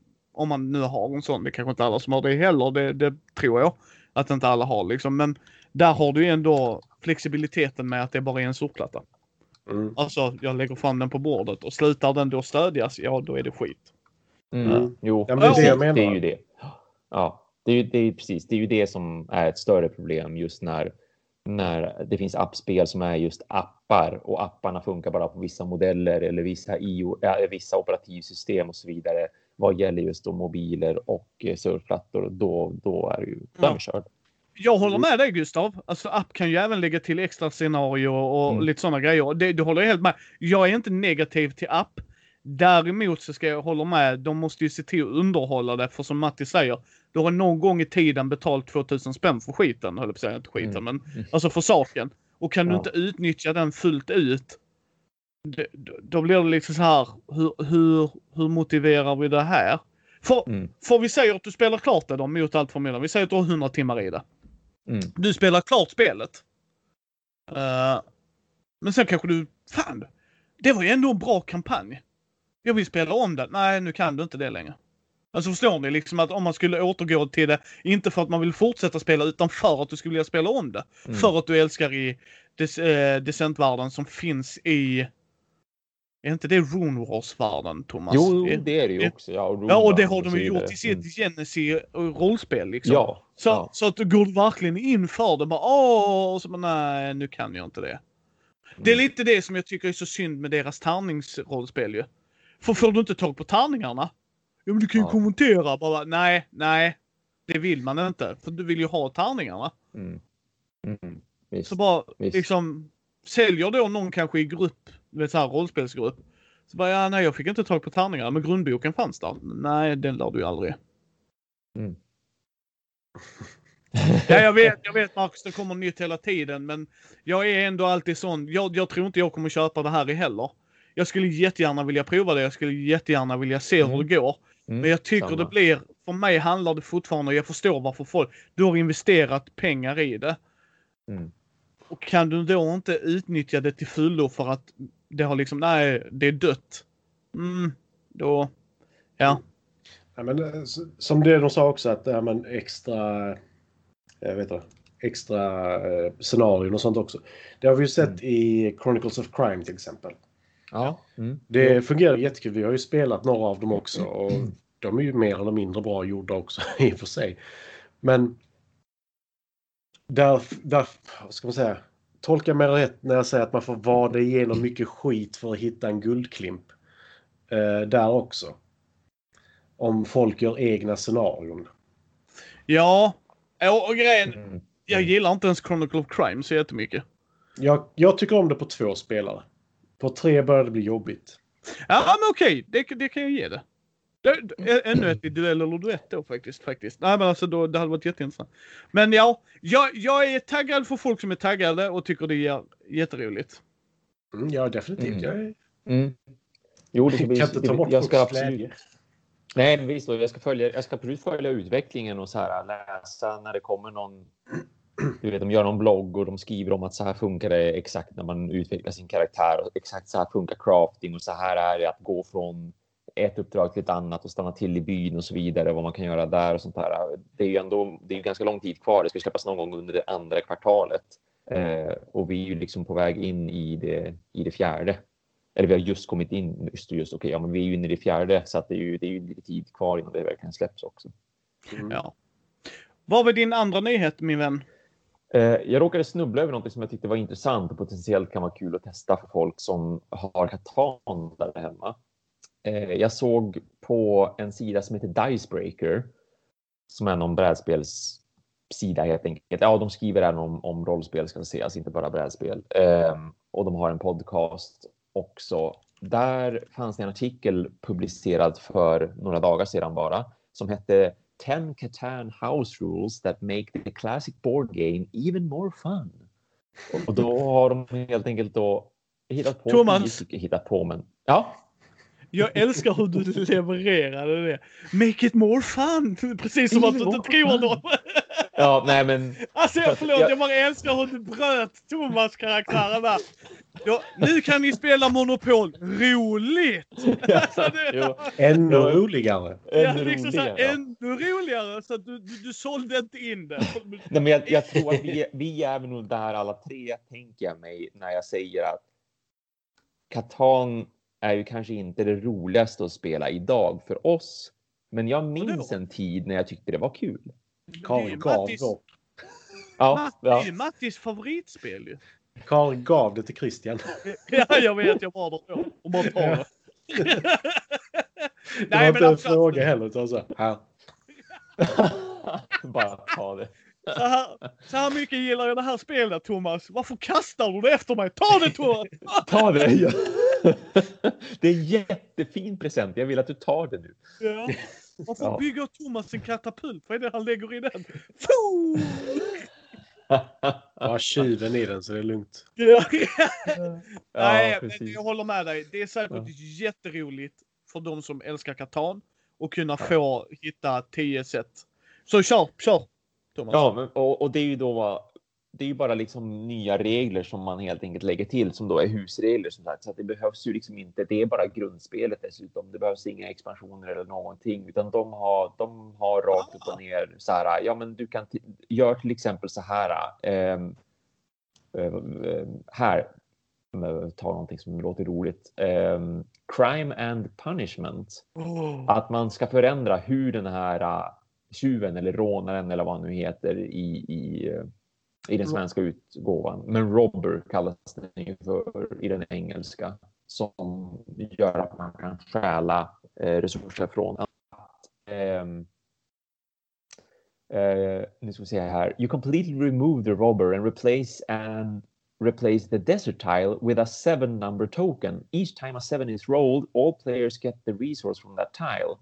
Players will need to decide what the tile will be at the beginning of the game. This is a way to create a relaxed and casual session of Catan. Uh, eller, for something more competitive, you can make the robber even stronger. When played on a tile, it prevents all players from building settlements, cities, and roads on all the points around it. Så att bäst en enkel pytteliten förändring och det är bara sådana de har helt enkelt. Att eh, eh, till exempel låna resurser. För det är ju oftast i den sitsen man ändå hamnar att så här, okej, men jag måste byta till med resurser Okej. för jag, jag kan liksom inte göra någonting. Men då kan man rån, låna resurser i framtiden av banken och säga att okej, nu tar jag en skog. Jag lovar att betala en, eh, en lera så fort som jag får lera. Men då vet du också att nästa lera du får måste du betala till banken för att du vet, du ska, du ska Vad händer om du vinner? Kan du låna om du vinner på det? Nej, det kan Ja, man inte få. Det, det känns ju som en, ja, bra fråga. Nu ska vi se här. Vars var jag såg den? Blablabla. Nej, för jag håller med Matti för det den? Ja, då kan du inte betala tillbaka den heller. Här, Så då- credit. Ehm, nej, precis. Det känns ju som att man inte borde göra det. Eh, för för det, ja, rent logiskt så borde man ju inte göra det. Här har de inte skrivit någonting om det. De har bara så här, ja men gör på det här viset och, och bestäm sedan Och- hur mycket man ska kunna ta och inte ta och vad, om det ska Ja, finnas och- begränsningar och sådär. Ja, och det här är det jag tycker är så intressant. Hej! Ska vi husregla Katan? Okej? Och Här är en intressant idé. Har ni tänkt på balansen i det? Mm. Vadå balans? Det är ju jättekul. Så bara, eh, nej. För hela grejen med Katan är ju att du ska bytesförhandla. Mm. Bytesförhandla liksom så här, men byteshandla med varandra. Och suger du på det, jag nämner inga namn Matti. Eh, för att det, det, Det är var inte jag som var värst. Nej, nej, nej, nej, men jag menar, jag bara skämtar för det är inte Matt, men Matti har problemet med det också. Att folk inte förstår hur byteshandel går till till att börja med. Du bara, jag ska ha allt du har Thomas, så kan du få en sten av mig. Ja, för det är ju rimligt. det, det här verkar ju, alltså hänger ni med liksom att Ah, ja, ja. det, det, jag har inga problem med att man husreglar. Jag tycker det är jättekul att de ger folk option att tänk på att ni kan göra det här. Det blir bara sådär när man sitter då och har spelat lite mer spel, så bara hur blir balansen där? Så ja men du kan du ta kredit, okej då vann jag. Ja, det har vi inte ens tänkt på. Varför har ni inte ens tänkt på det? Det är det första jag tänkte på. Det behöver man kanske inte göra. Och då, då blir det så här, hur har de strukturerat upp det? För när du sätter dit en husregel Mm. om jag ska göra en husregel till när vi spelar så försöker jag ju göra det så eh, strukturerat som möjligt så att ni förstår vad jag menar. Så att följdfrågorna Mm. inte kommer. Så att det är intressant att de Mm. väljer att ta bort Robbon. Liksom.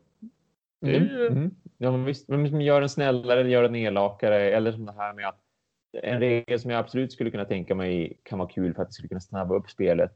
Inte för att jag tycker att det tar jättelång tid, men, men fortfarande att om man slår dubbelt så slår man igen. Alltså man får, alla får fortfarande resurser för när man slog dubbelt. Alltså du slog två tvåor så att fyra ger utdelning och sen slår du tärningarna igen. Och då får du ytterligare en utdelning. Eller liksom alla får ju en utdelning, inte bara den som slår tärningarna. Men så här, ju fler resurser kommer in i spelet, desto snabbare kan ju spelet gå. Men som Det- sagt, fortfarande balans och så vidare. Det, det gissar jag också på Gustav att troligtvis så måste alla krediter vara betalda. Men om Ja. Thomas läser regeln och det inte står så tror jag inte att de liksom, för att vi gör det uppenbart men jag tror nya spelare kanske inte gör det uppenbart. Mm. Och det kan färga av sig på spelet Mm. väldigt dåligt tror jag. Mm. Det är därför jag säger att var vaksam när ni implementerar husregler. För det första var jävligt tydliga med att det är husregel. Till att Mm. börja med. Mm. Eh, Mm. Liksom. eh, det är inte alltid, eh, vi ska inte nämna några namn, men när jag och Matti har spelat med några där vi inte liksom, ja men det är ju en husregel. Så bara, ah, det, det är fint att vi kör med det. Men det är jävligt bra för oss att veta att det är det. Ja, ja. Liksom, alltså så att man vet det när man lär ut spelet eller spelar med Mm. några andra. Så bara, oj, jag har spelat helt under andra premisser. Mm. Och ja, det är lite så här, folk spelar ju Monopol fel. Oh ja, visst, det gör man ju. Mm. Det är liksom, de tror där med free parking, där är ingen free parking att du ska få. Det är bara en andplats. Du, du får inte pengarna som ligger där för du lägger inga pengar där. Det är hela grejen med spelet. Du bara förlänger det jävla spelet hur mycket som helst ju. Nej men du gör ju det. Det är det Ja. folk säger. Liksom spelar du Monopol rätt. Eh, liksom så. Ja. Ja. Nej jag vet inte. Mm. Nej Gustav, ja precis. Jag håller med. Eh, två Ja, år och två, tolv tolv. borde få Ja. någon rolig boost. Ja. Ja. ja, men där får ju tvåan till exempel då en, en boost per automatik. För om du då slår dubbelt och du slår igen. Ja, du slog två ettor. Det är ju en dubbel. Så först får alla som har tvåan en utdelning, men sen slår man faktiskt också igen så att det händer någonting roligare. Men man kan ju lägga till någonting annat också för den delen. Men då, då potentiellt så kan man ju få fler resurser av att man slog in tvåa. ja. Men men.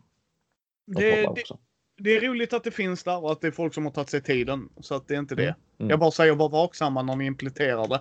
Och var Mm. jäkligt noga med att ni säger att det är. Liksom.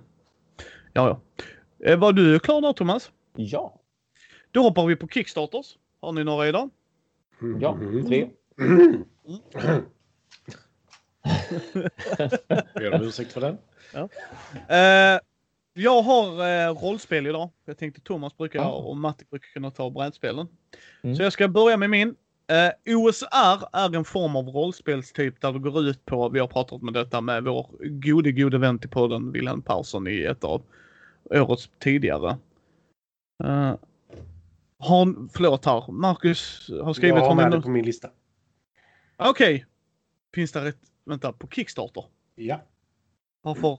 Nu får vi avsluta här för Micke måste uppenbarligen googla en grej.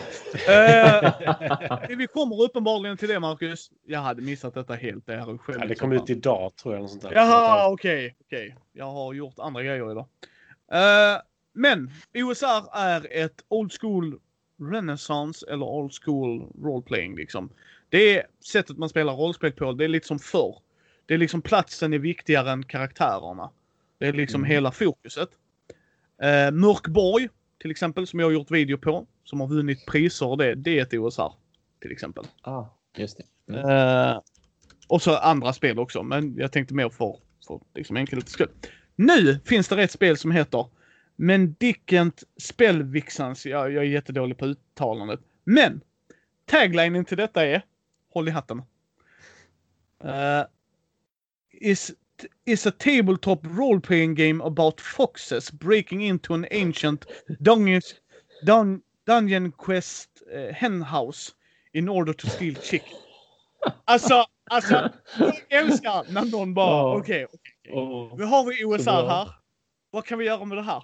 Vi är rävar som ska in i den här Så. Dungeon Henhounsen för att sno kycklingar. Ah, come on. Det är cirka 11 dagar. Jag kommer inte själv backa detta för att jag inte är stor Ja, inom bra.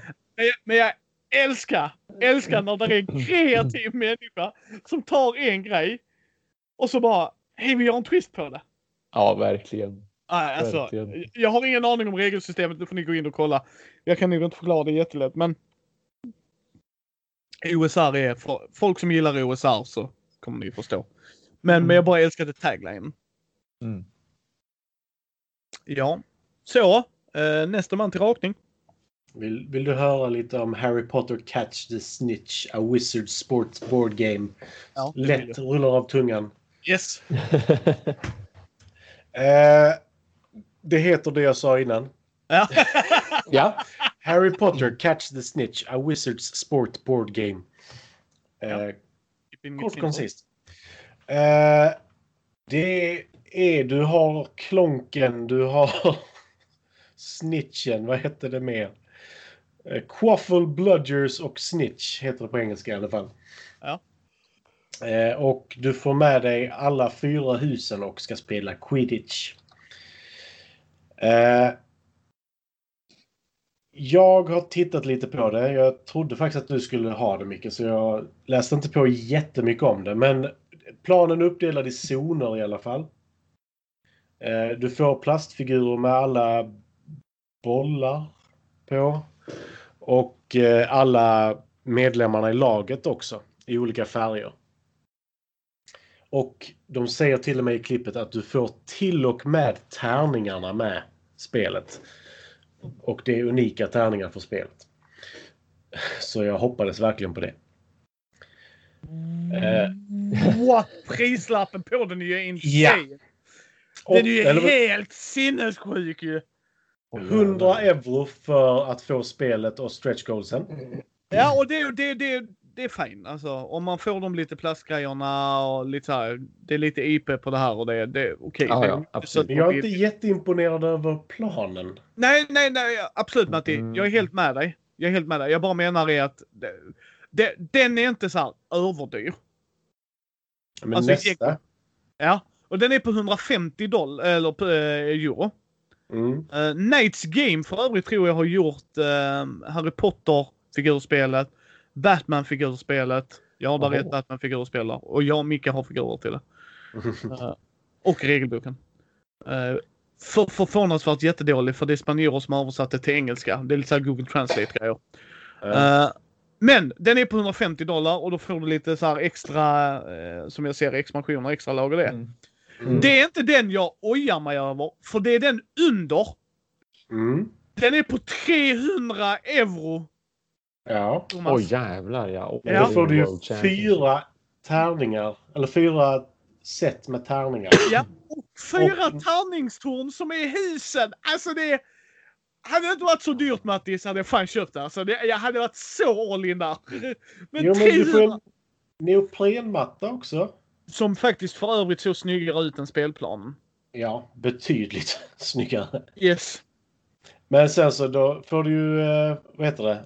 Eh, Star Players Expansion Box. Så du kan spela som Ginny Weasley, Harry Potter, eh, Crab och Goyle.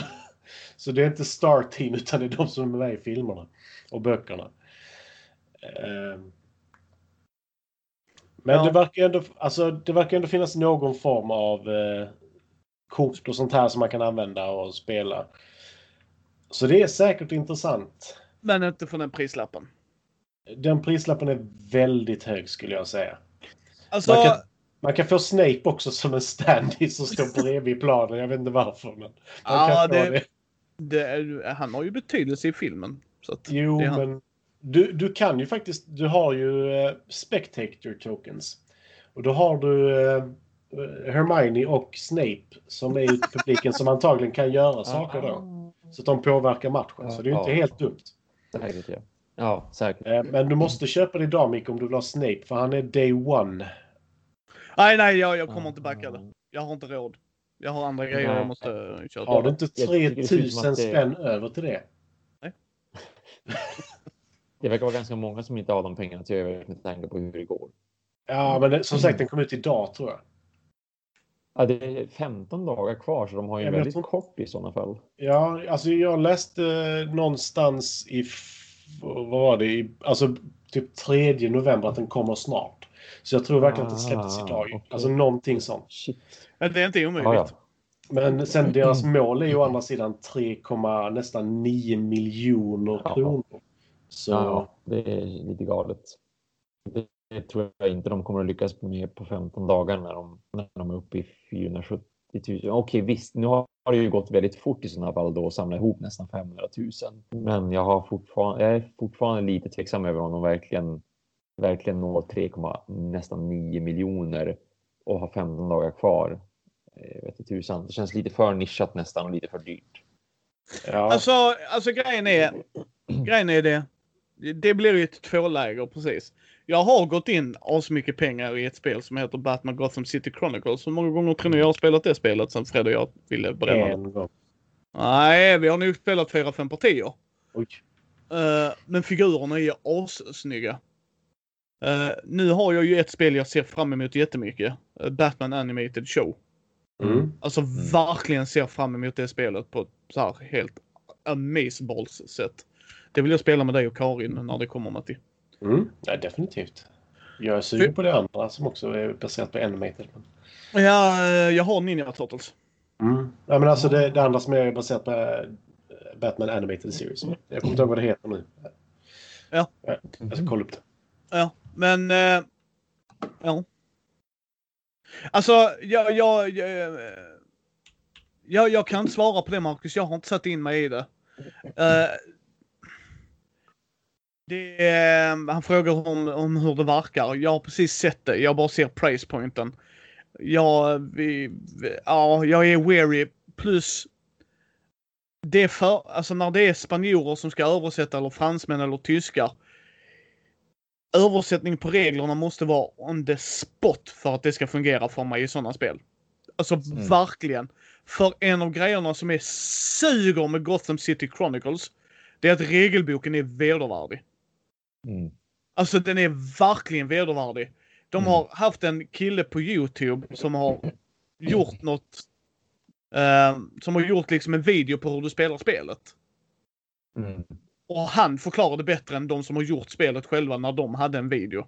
Alltså det, blir man så bara, ni, ni kan inte ens förklara spelet till mig. Alltså det är, ja. Eh, vad, vad tror du Matti som har läst lite mer? Tror du det verkar vara något? Vi hör inte dig Matti. Nej, nu försvann din röst. Ah, mute har råkat. Eh, Jag höll på att skriva, jag ville inte att det skulle låta, förlåt. Ah. Eh, nej, jag har inte läst på jättemycket jag heller, men rent spelmässigt, detta tilltalar nog inte mig så jättemycket. Eh, jag kan, alltså jag gillar ju alltså minispel och sånt, men detta känns inte riktigt som det är någonting för mig överhuvudtaget. Eh, och för prislappen så är det väldigt svårförsvarat skulle jag säga. Ja, det är lite det också eh, Marcus, liksom att jag är ett stort Harry Potter-fan, det är jag också. Alltså det är jag verkligen. Men när man, eh, en grej, de ska ha proffs för dem att de har en all in pledge. Redan från början. Mm. För det hatar jag när företagen inte gör. Så det gillar jag att de gör. Jag kan inte motivera 300 euro. Jag kan inte motivera 1500 heller för när jag har kollat riktigt in på det. Men det ska vara sju helvete. Det jag tycker är synd är att det är ett eh, sportspel.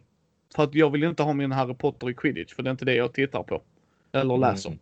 Det är liksom inte Mm. de grejerna jag tycker är mest intressant. Jag skulle vilja ha ett sånt Dungeon Crawl, alltså sådär du vet ett storydrivet Harry Potter-spel. Mm. För mig personligen.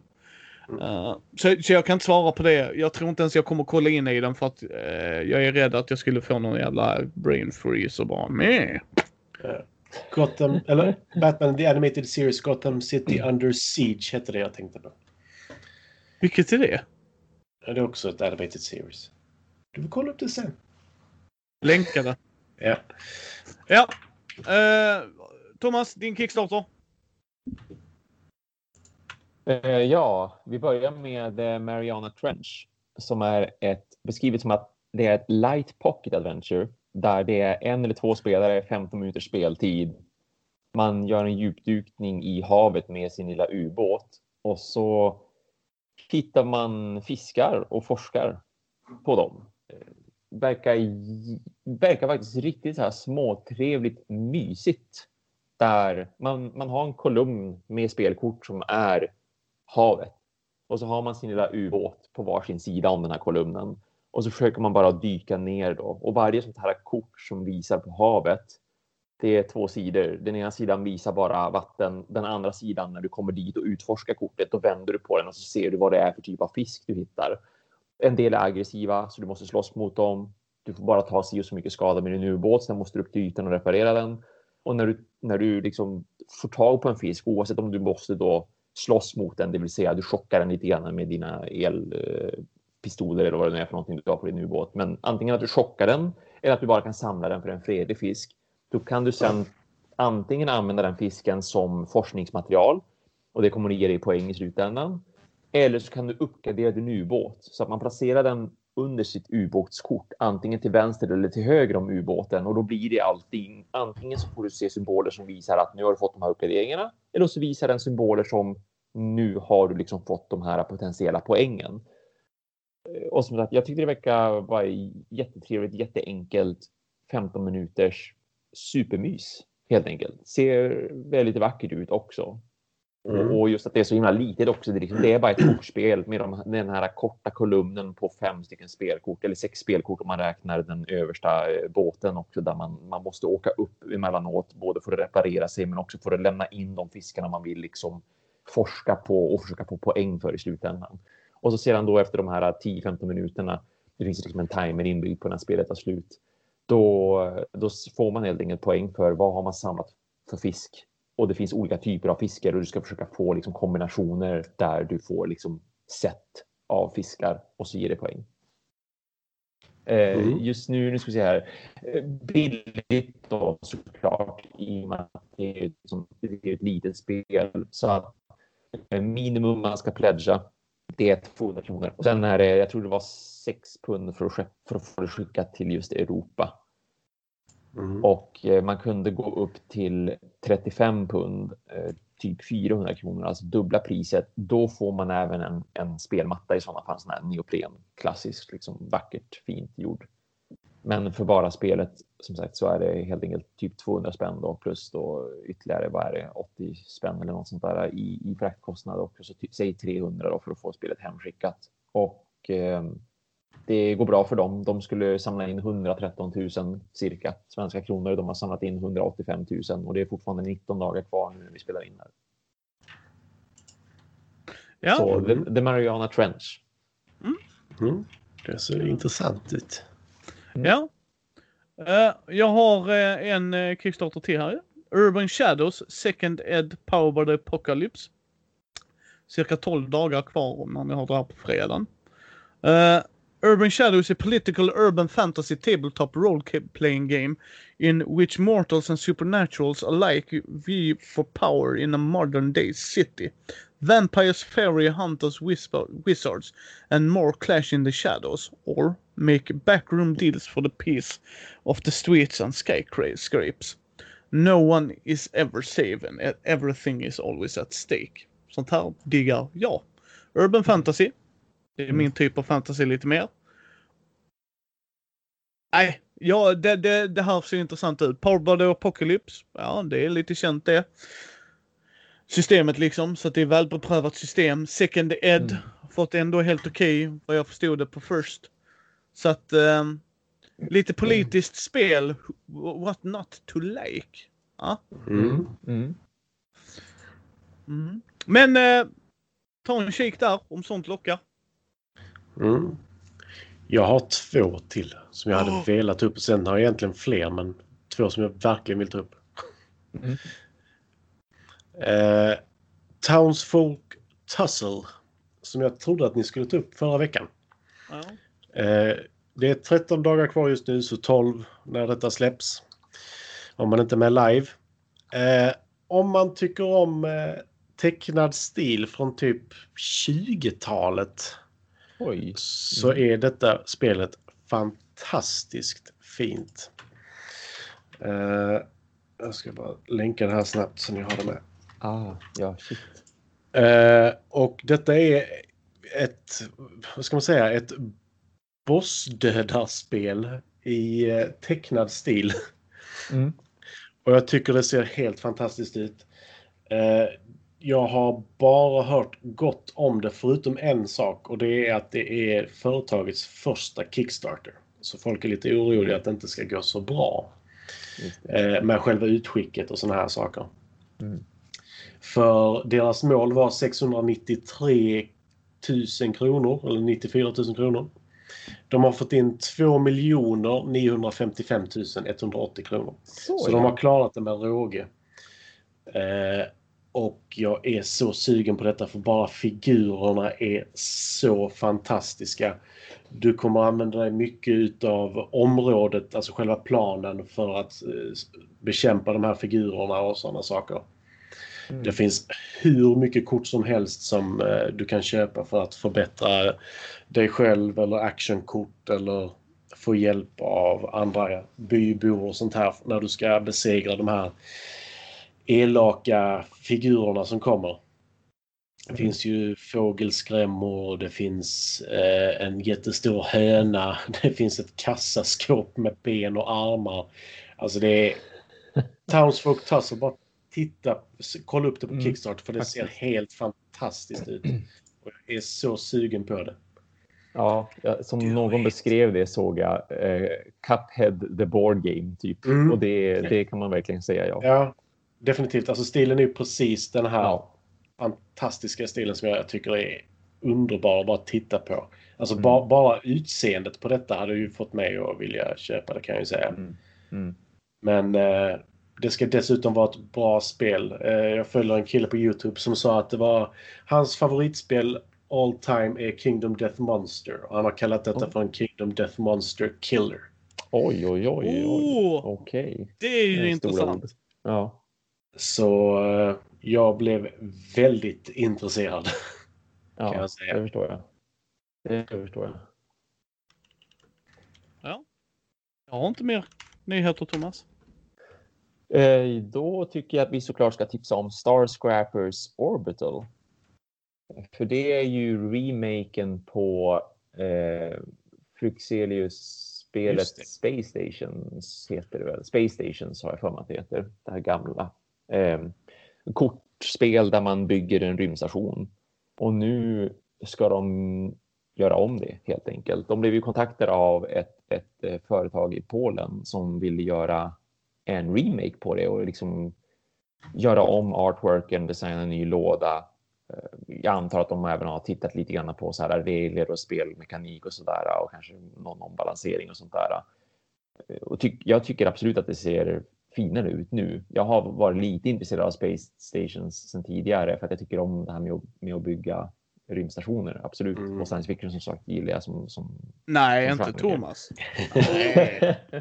Inte den Men- Thomas jag känner. Nej, nej, nej. Eh, men, men då har jag varit lite så här. ja, Alltså det inte för att det ser dåligt ut Space Stations, men jag tycker det är, jag jag är inte ett fan av den gamla stilen helt enkelt. Men jag är ett större fan av den nya stilen så att jag tänkte att vi ska absolut, vi ska nämna det. Ja. Och eh, Länkar är som vanligt i show notesen. ja, visst, visst. Eh, där går det också bra. Det de är uppe i 344 000. De skulle ha bara hälften av den summan och det är fortfarande 16 dagar kvar. Och där kostar ett corset 32 euro, så ungefär ja, lite drygt 300 kronor. Ehm, och annars kan man också få ett så här deluxe eh, set för, för eh, vad är det, 570 kronor, 55 euro. Och då får man ju förstås lite bonusar, bland annat en expansion. Eh, de har fler expansioner också. Man kan lägga på mer pengar om man vill det för att få fler expansioner helt enkelt. För det finns en massa de har designat för att man ska få extra kort och säkert extra spelmekanik i och med de korten och sådär. Mm. Ja, men det är nice, nice.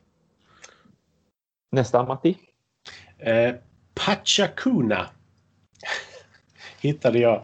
Mhm. Eh, man är uppe i bergen med lamor och eh, ska frakta saker mellan olika ställen.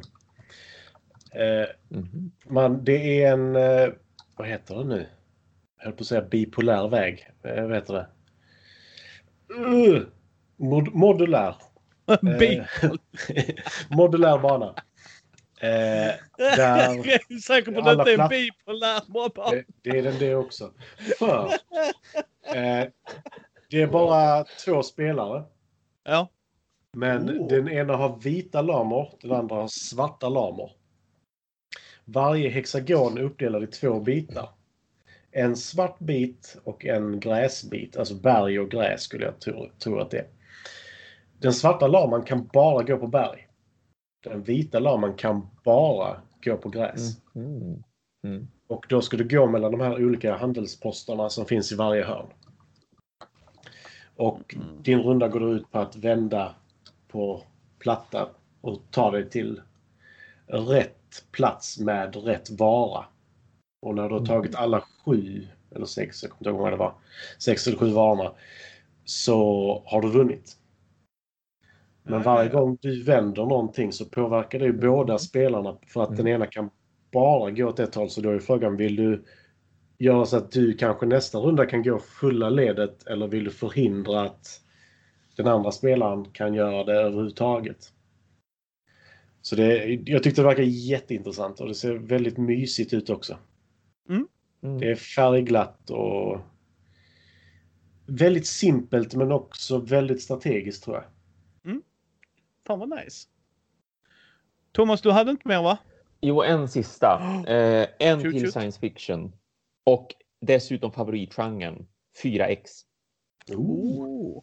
Eh, The Warp. Som är för en till sex spelare. Och det, de, det första de skriver, det som är allra högst upp på så här, varför ska du backa det här spelet? Det är dels så säger de så här, det är ett riktigt 4X och det ska ta två till tre timmar bara Bullshit! att spela. Bullshit! Vi får se hur det blir med den saken. Den behöver, Yes. behöver dessutom inte vara positivt. För mig så spelar det ingen roll. Jag kan sitta sju timmar om det är ett 4X. Jag kan tycka att det är svinroligt att sitta i, fyra, Ja, i ja. liksom sju timmar med ett 4X. Thomas, Mm, Thomas. Ja. Jag, jag är med dig där. Men Twilight Imperium låtsas inte om att det ska ta två Nej. timmar. Förstår du Precis, vad jag menar? nej. Alltså, Ja, det är där. Visst. om de gör ett gameplay för att det ska vara två timmar Mm. och sen det inte Mm. levererar det, då är jag lite Mm. så weary. Jag är inte emot idén. Fantastiskt om de lyckas. Mm. Men många som har sagt det har inte alltid lyckats. Nej. Det, det de trycker på som ska göra att det lyckas, det är att de har den här typen av spelmekanik där när jag gör en handling så gör alla andra den handlingen, men en sämre version av det. Att man Oh! har en, jag väl, det är min Ja, tur, Race jag for the Galaxy. göra den här saken. Ja, precis, precis. Mm. Det är min tur, jag tänker göra den här saken av de här tre tillgängliga grejerna. Och när jag har gjort mitt så får alla ni också följa efter om ni vill. Och det är ju sånt som absolut snabbar upp spel. Eh, Mm. Det gör det ju. Så det, ja, det ska bli intressant att se vars, vars, det, vars det hamnar någonstans. Ser ut som typ, alltså när jag tittar på det spontant så tänker jag som att det ser ut som ett eh, RTS rent utav. Alltså jag tänker på Start Mm. of the Board Game när jag tittar på det för att det är så mycket, Väldigt mycket plast. Väldigt mycket plast, exakt.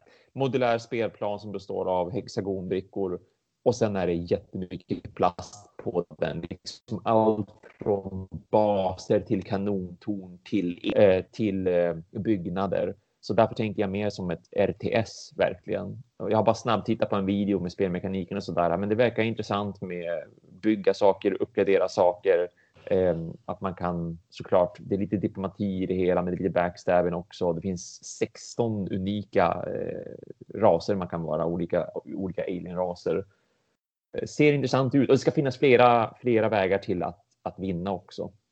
Och så just den här, den här grejen då med att man följer varandra så att man gör en handling och så får de andra göra handlingen också. Och då, det gör ju dessutom att det blir mindre downtime så att det känns som att man hela tiden är involverad. Därför att även när Micke gör någonting så får jag fortfarande göra någonting. Så det blir liksom kanske lättare att planera också vad man ska göra och hur man ska göra det.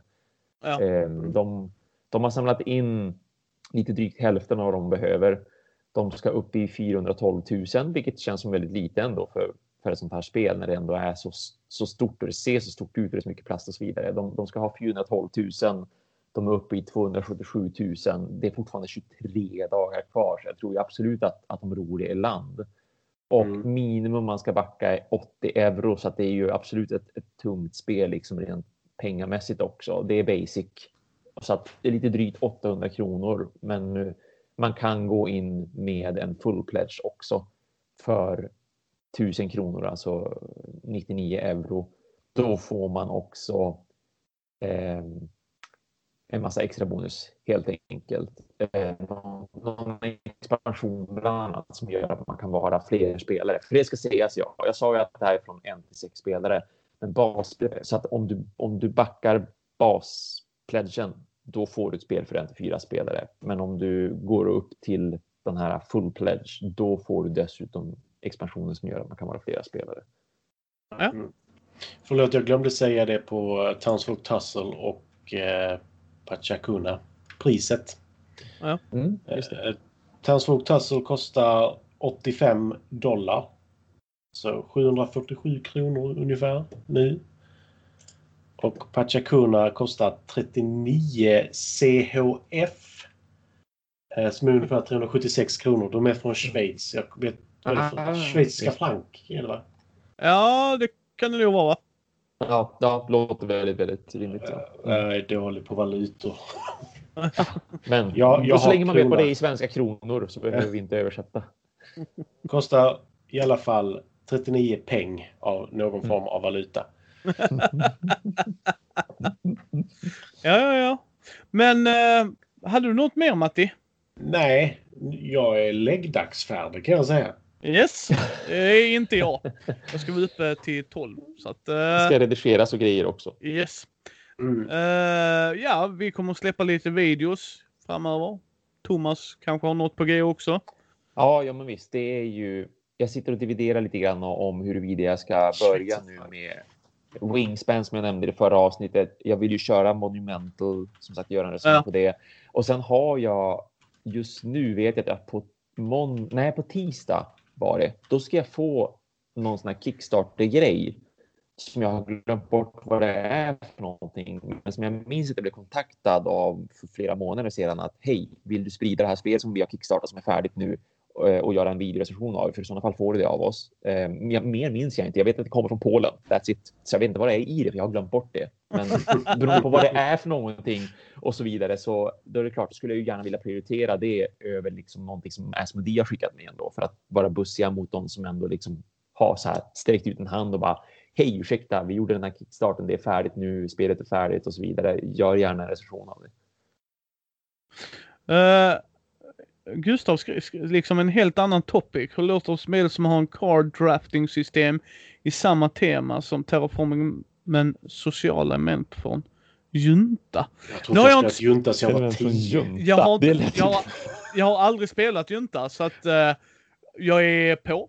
Prova såklart. Ja, jag har Ja, ja. inte spelat Junta, men jag vet vad Junta är och jag tycker Ja, ja, det ja, var ja. en intressant Ja. kombination. Jag har hört att Junta Sociala element är krig. Ja, liksom så här, ha, hatar du inte dina vänner från du har spelat, Ja. prova spela junta så Precis, det är det precis. eller diplomacy liksom. Ja, ja, absolut. Mm. Eh, men ja, det kan absolut vara något. Det tror jag faktiskt, alltså helt seriöst. Mm. Um, Men då eh, vill vi tacka alla som har tittat, alla som har eh, liksom följt med oss i kommentarsfälten. Vi kör ju de här live för att vi vill interagera med folk som tar sig tiden att titta Mm. eh, och interagera med oss. Så att vi ska försöka köra live om två veckor igen. Ni hittar oss på mindy.nu eller på Mindys bräd och rollspelspodd på Facebook, Twitter, Instagram, Youtube.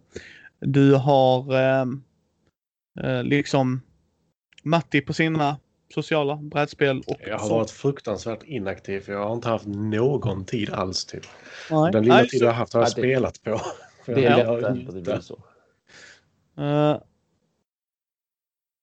vi samlar in spel nu från designer fastnade för det. Ja, nej men eh, Gustav, vill du att vi ska prova? Så eh, absolut, vi Skicka provar. en Ja, kopia. ja nej, men helt seriöst. Alltså, för Nej, jag, jag- Jajamän. Jag älskar att prova nytt. Så. Yes, men utan, utan att prova. Det låter intressant. Men jag har inte sett det i, i inplay. Eh, ja, ni hittar ju Thomas på Konrad Dag och recenserar-gruppen. Där Matti vet jag inte om han hänger, men jag gör i alla fall. Ibland, men inte så ofta. Nej, Jag, jag är en lurker på många Ja. av ställena jag är Mm. på. yes. Eh, jag vill slå en slag för eh, snart kommer avsnittet där jag gästar Mattis andra podd, Film till fikat. Jag vill det. slå, slå ett slag för det också. Det var mycket, Mm. mycket trevligt. Ja, nej, men det får bli fler gånger. Eh, ja, det tycker jag. Eh, så att eh, vi, vi är där. Vi, som sagt, det kommer lite filmer och sånt från oss. Och så syns vi om två veckor igen grabbar. Det Yes, tycker jag det gör vi. absolut. Vi ses Så- på lördag redan. Ja, det gör vi till och med. Så tar ni hand om er så ska jag avsluta stream. Tack för oss. Ja, Jag måste rusa direkt typ. yes. Eh, Under några Jag omständigheter så ockuperar jag just nu ett sovrum. Så eh, Ah, just det. Ja, ja just det. Mm. Jag slänger Äh. just in länkarna. Ja, länkarna bara Matti. nej, men jag la dem i chatten här men jag kan... eh, Kan du skicka dem det. till mig på Facebook tror du? Är det för mycket jobb? Nej. Fan. Ja, ja men det är det. Det är Ja. lugnt. Det var bara jag som tog det där istället. Uh, jag ska se här. Nu har jag bara tagit upp de Thomas pratade om för de lät jätteintressanta tyckte jag. Eh, Vad, eh, vad tyckte ni om setupen från mitt håll? Var det bättre? Det är bättre när du inte är jätteliten tycker jag. Så denna, denna blev bra va? Ja, ja, men absolut. Jo, Ja. ja, det såg bra Ja. Det såg bättre ut. Ja. Ja, för eh, den sitter i en sån eh, Elgato eh. Alltså jag verkligen gick, eh, det kostade mig runt tusen spänn. Men Oh, den, ja men bra stativet, ja, stativet sitter i bordet. Och så köpte jag en extension Ah. som gör att jag kan sätta min tunga, Ma- Matti har ju sett min kamera, så jag får hela den effekten. Och eh, Mm. jag tycker det blir bättre bild för det kan göra att jag kan visa grejer här liksom. Ja, absolut. Oh ja, Mm. visst. Så boys, gå och Mm. lägg er, ta hand om er. Det var jätteroligt att få prata med er igen så hörs vi om två veckor.